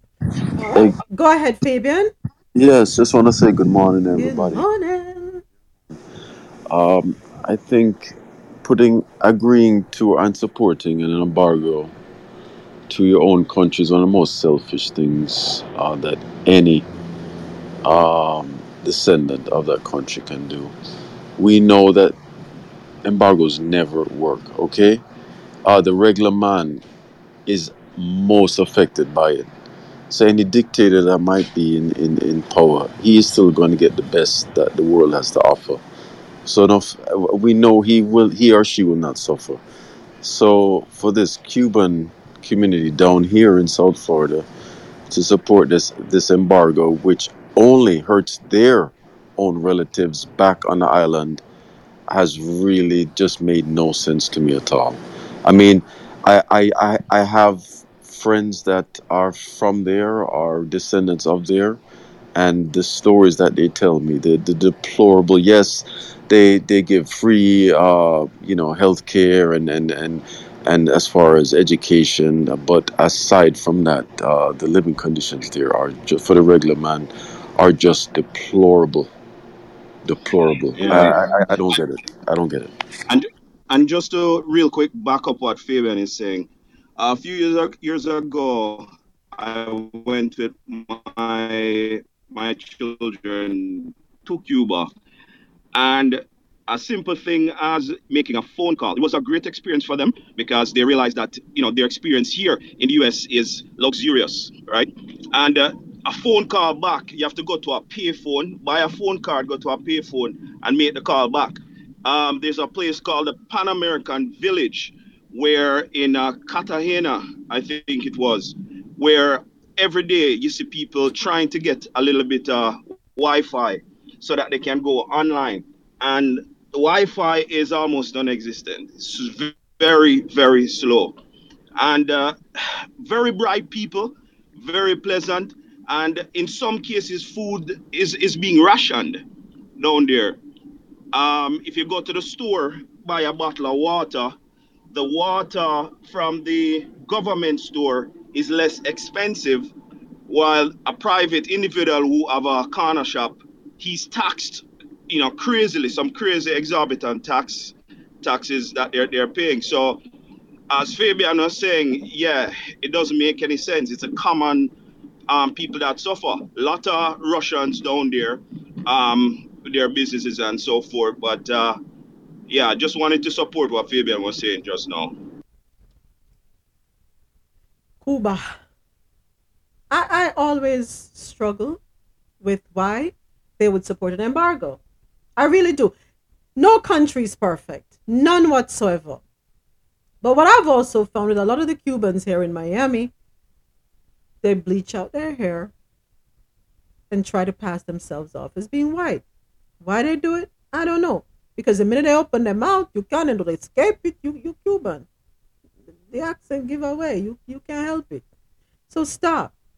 Stop thinking you are what you're not. Trying to blend in. Embrace who you are. But here's the thing: with the last election, remember, Trump kept threatening them with um this illusion that if the the what you call it the Biden administration goes in, it's going to be a return to communism, and because they're so frightened by that word, they went that way. He made a bunch of promises, which I can't even remember them now, but he made a bunch of promises to the Cubans right here in Miami when he went down to um, Little Havana. And the minute they voted for this, they voted for him, right? And then he turned their, his back on them. And I was like, good. Wake your asses up. You Cuban. They don't like you either. It is what it is. Yeah, moment. One, one thing I realized when, when, when I went there, like, you know, even as a Jamaican, I can say it like Cuba is the most beautiful country I've ever been to in terms of natural beauty. Like, regardless of the infrastructure, the old buildings that are there from like the 40s and 50s, like, you know, like I, I, I went on this beach, and when you look at the the beach, you know, like when you you, you go into nature and you're my you're, you're just looking and you're saying like my gosh like god is so good like to create something like this. Like the, the a piece of beach that i saw there that i've never seen that anywhere else in the world. It's just words can't even explain how beautiful it is. And you know when you look and you see like cars from 1950 and these cars if if if you if you had like one of these cars in front of you with a 2022 model you're going to pick the 1950 car the way these guys um take nothing like they they, they, they, just use whatever litter that they have to like upholster these cars to, to to to spray these cars and these cars are immaculate. When you go like to a car show in cuba and you see like these cars from like i'm telling you like some some cars like with spokes like spoke wheels. And and you wonder oh they, they, they condition these stuff. And when you realize and and you, and you, and you know that you know it kind of hit you that these people could have been living way better lives.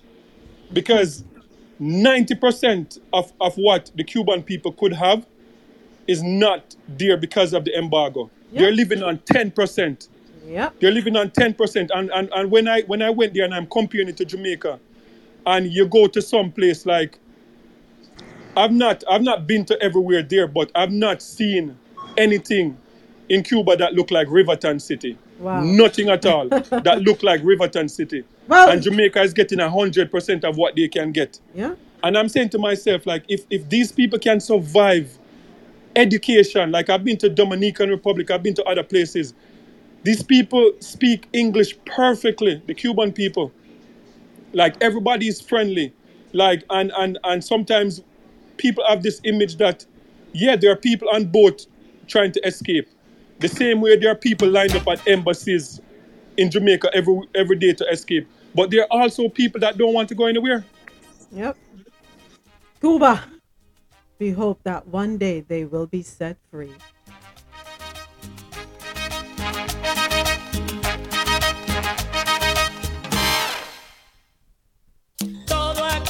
piensa que la vida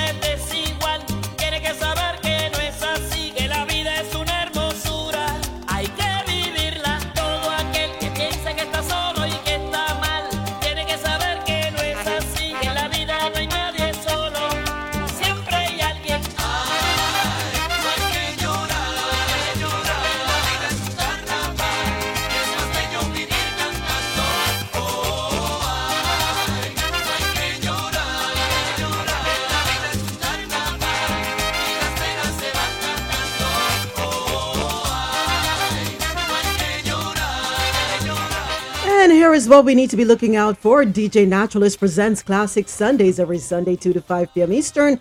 And tune into Naturalist Live with DJ Naturalist every Monday and Tuesday at 5 p.m. Eastern inside the Quality Music Zone. QMZRadio.com. It's music, news, and naturalist views. Monday nights are made for days after dark. It's real relationship talk. Join Moments Sinadro Solo and Marlon at 10 p.m. Eastern on Clubhouse and tune into QMZRadio.com and JahknoRadio.com. Don't forget to join us next week for another stimulating conversation. Check out the Jahkno Radio crew. Download the app today, J A H K N O, available in your Apple and Google Play stores. Join Rosola for the Rosolo Show every Tuesday, 7 p.m. Eastern. And right after that, stay tuned for DJ Rookie as he takes over from 9 to 11 p.m. Eastern with Vibes Tuesday. The pre weekend vibes begin with DJ Lenkimatic every Thursday, 5 to 7 p.m. Eastern. And then come Friday, kick off your weekend with Wanted Fridays, 7 to 10 p.m. Eastern with Mixmaster Kevon. And he returns on Saturday, 7 to 10 p.m. Eastern with Freestyle Saturday. Saturdays and Sundays, 4 to 7 p.m. Eastern, DJ Simple brings us Blazing Saturdays and Big People Sunday. Coming up after the music break, we do have, or we're going to try to squeeze in something from Believe It or Not and entertainment news. But who remembers this other one? Secret Lovers, Atlantic Star.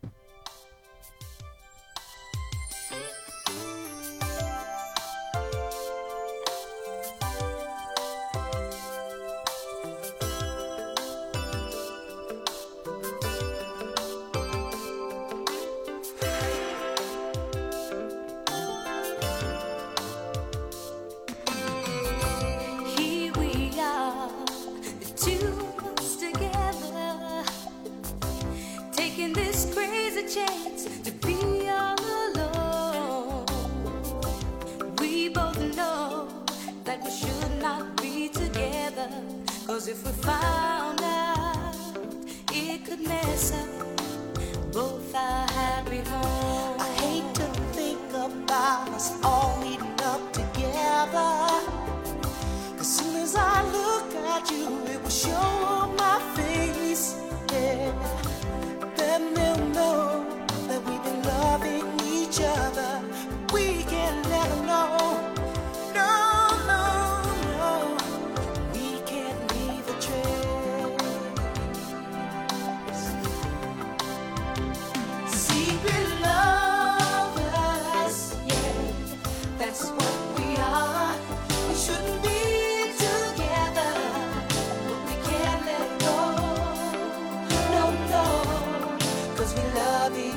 episode.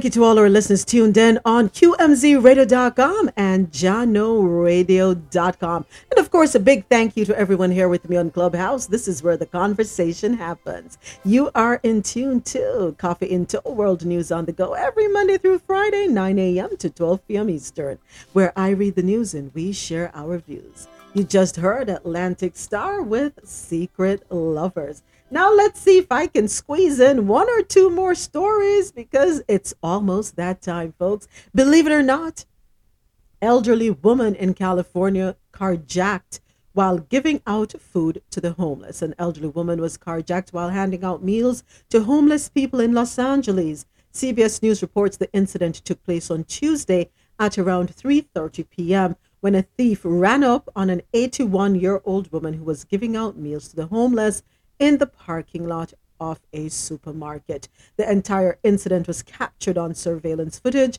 The news outlet reports that the suspect used force to rob the woman of her keys and then struggled to try to get her into the vehicle from the driver's side. I do hope they catch this person. I really hope they do. A sex sting in Michigan resulted in three arrests, one of which included the apprehension of a college track and field coach. On Tuesday, the Shiawassee, and I please don't crucify me for saying that wrong, but I hope I got it right. Shiawassee County Sheriff Brian BeGole announced three men were arrested while trying to meet up with a 15 year old girl who actually was an undercover cop. Their arrests come as the 14th, 15th, and 16th arrests that have come from the SHOT team, which is a team that was organized to create sex sting busts. The men's ages were 65, 28, and 35. Wow. But you know what? I'm glad that they're finding them. And they just need to keep finding them, keep catching them, keep catching these people because they, they're clearly not watching the news. A Georgia pastor has lost her life at the hands of a disturbed former inmate whom she was mentoring. On Wednesday, May 18, Reverend Marita Harrell was mentoring 27 year old Christopher Griggs at his home in the 1300 block of Panola Road. The pastor was trying to help him get his life back on track following his many jail stints. During their time together, Griggs attacked Harrell with a large kitchen knife, stabbing her to death. He then loaded her body into a van and drove it to a remote location on the 1600 block of Coffee Road, where he set her body on fire. Harrell's husband Antonio and daughter Marie became concerned when she failed to return home following her visit with Griggs. They tracked her phone, which led to the discovery of her burning body. Griggs is a former inmate whose previous charges included sexual assault and impersonating a police officer. That is so unfortunate. And I'm just going to head straight on into entertainment news. Uh, Nick Cannon says his children's mothers don't have to get along. Nick Cannon says his harem of baby mamas do not need to get along with one another as long as they get along with him. The actor and comedian sat down with the Big Tigger Morning Show last week where he dished on his relationship with the women and his seven children. He also has baby number eight on the way with model Brie. The 41 year old explained that his relationships with the women work so well because he does not keep any secrets from them. He maintains that his honesty is what keeps them all content. Cannon also says he is not concerned with the women liking one another as long as he has no issues parenting and communicating with them. They don't have to get along. They all get along with me. A lot of people have a lot of children as well, and they kind of keep it quiet or they don't talk about it. I lean into mine, the TV show host shared. Despite his recent vasectomy appointment with the procedure now in consideration, Cannon feels there is still a chance he could have more children. Okay, then. Um, There go the shortage for the baby formula. The cannon.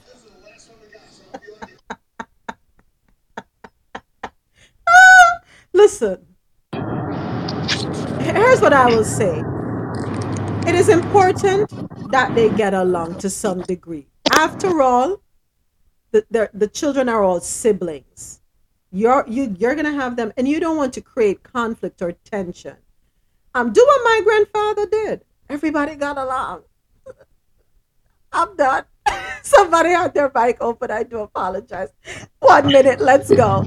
Yeah, his money is his money is what makes him get along so so lovely. Absolutely. take take take away the money, and there be so much contention.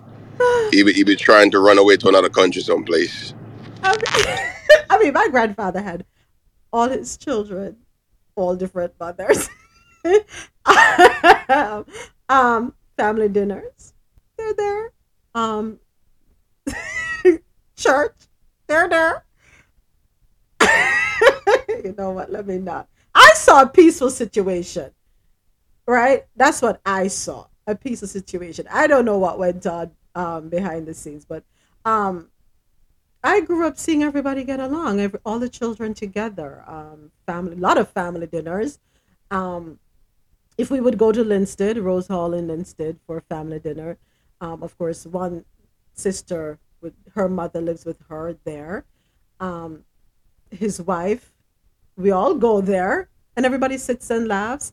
Um, if we go into Kingston to another sister, um, where my dad's mother um, was, because my dad was my grand his mother's first child. You know, everybody gets along, and I never saw a problem. I didn't see anybody arguing, complaining. The carryings on that you're seeing today, he kept it together. Granted, yes, he did look after all his children. He certainly did look after his children. So I don't know. I don't know if I don't know naturalist.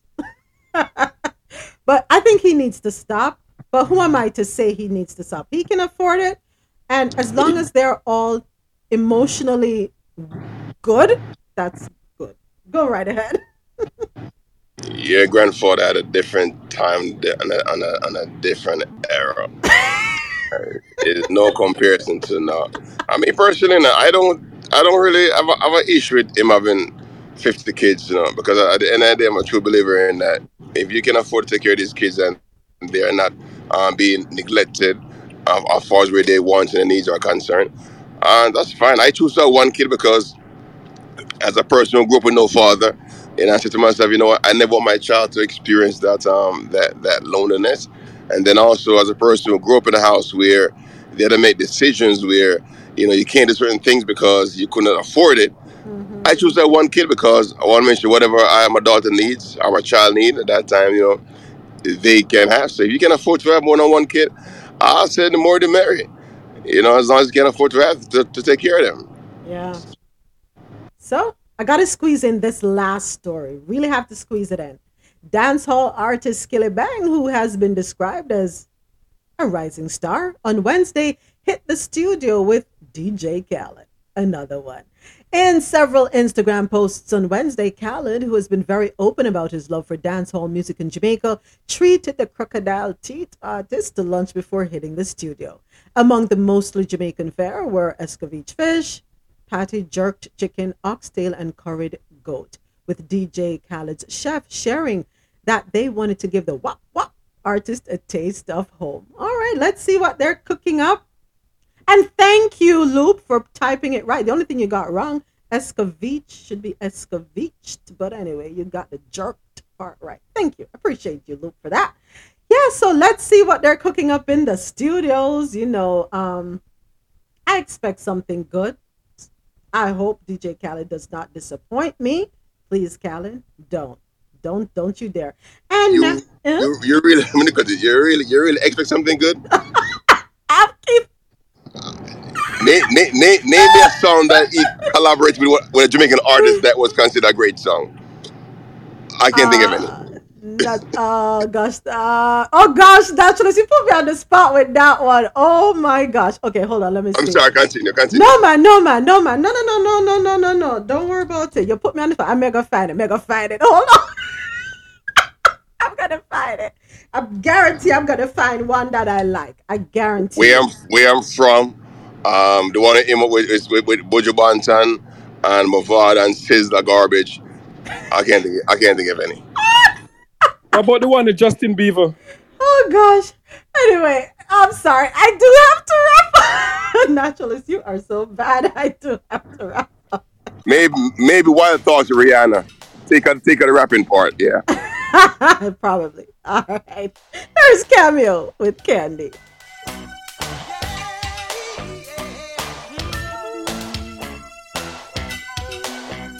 It's like candy.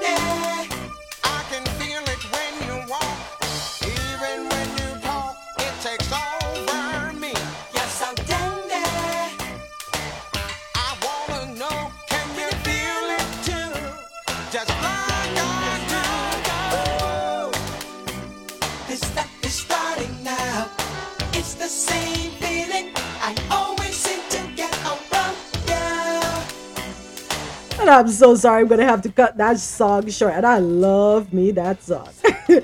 Nothing in the world can take the place of persistence. Talent will not. Nothing is more common than unsuccessful men with talent. Genius will not. Unrewarded genius is almost a proverb. Education will not. The world is full of educated derelicts.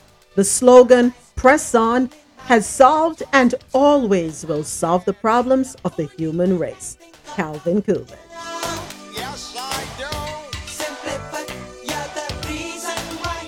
To all the listeners tuned in on QMZRadio.com, JahknoRadio.com, and everyone who joined me on Clubhouse where the conversation happens, thank you. Thank you for tuning in and joining me for Coffee In Toe World News on the Go every Monday through Friday, starting at 9 a.m. to 12 p.m. Eastern, where I read the news and we share our views. Always great conversation, shared views, varying opinions, and interesting perspectives.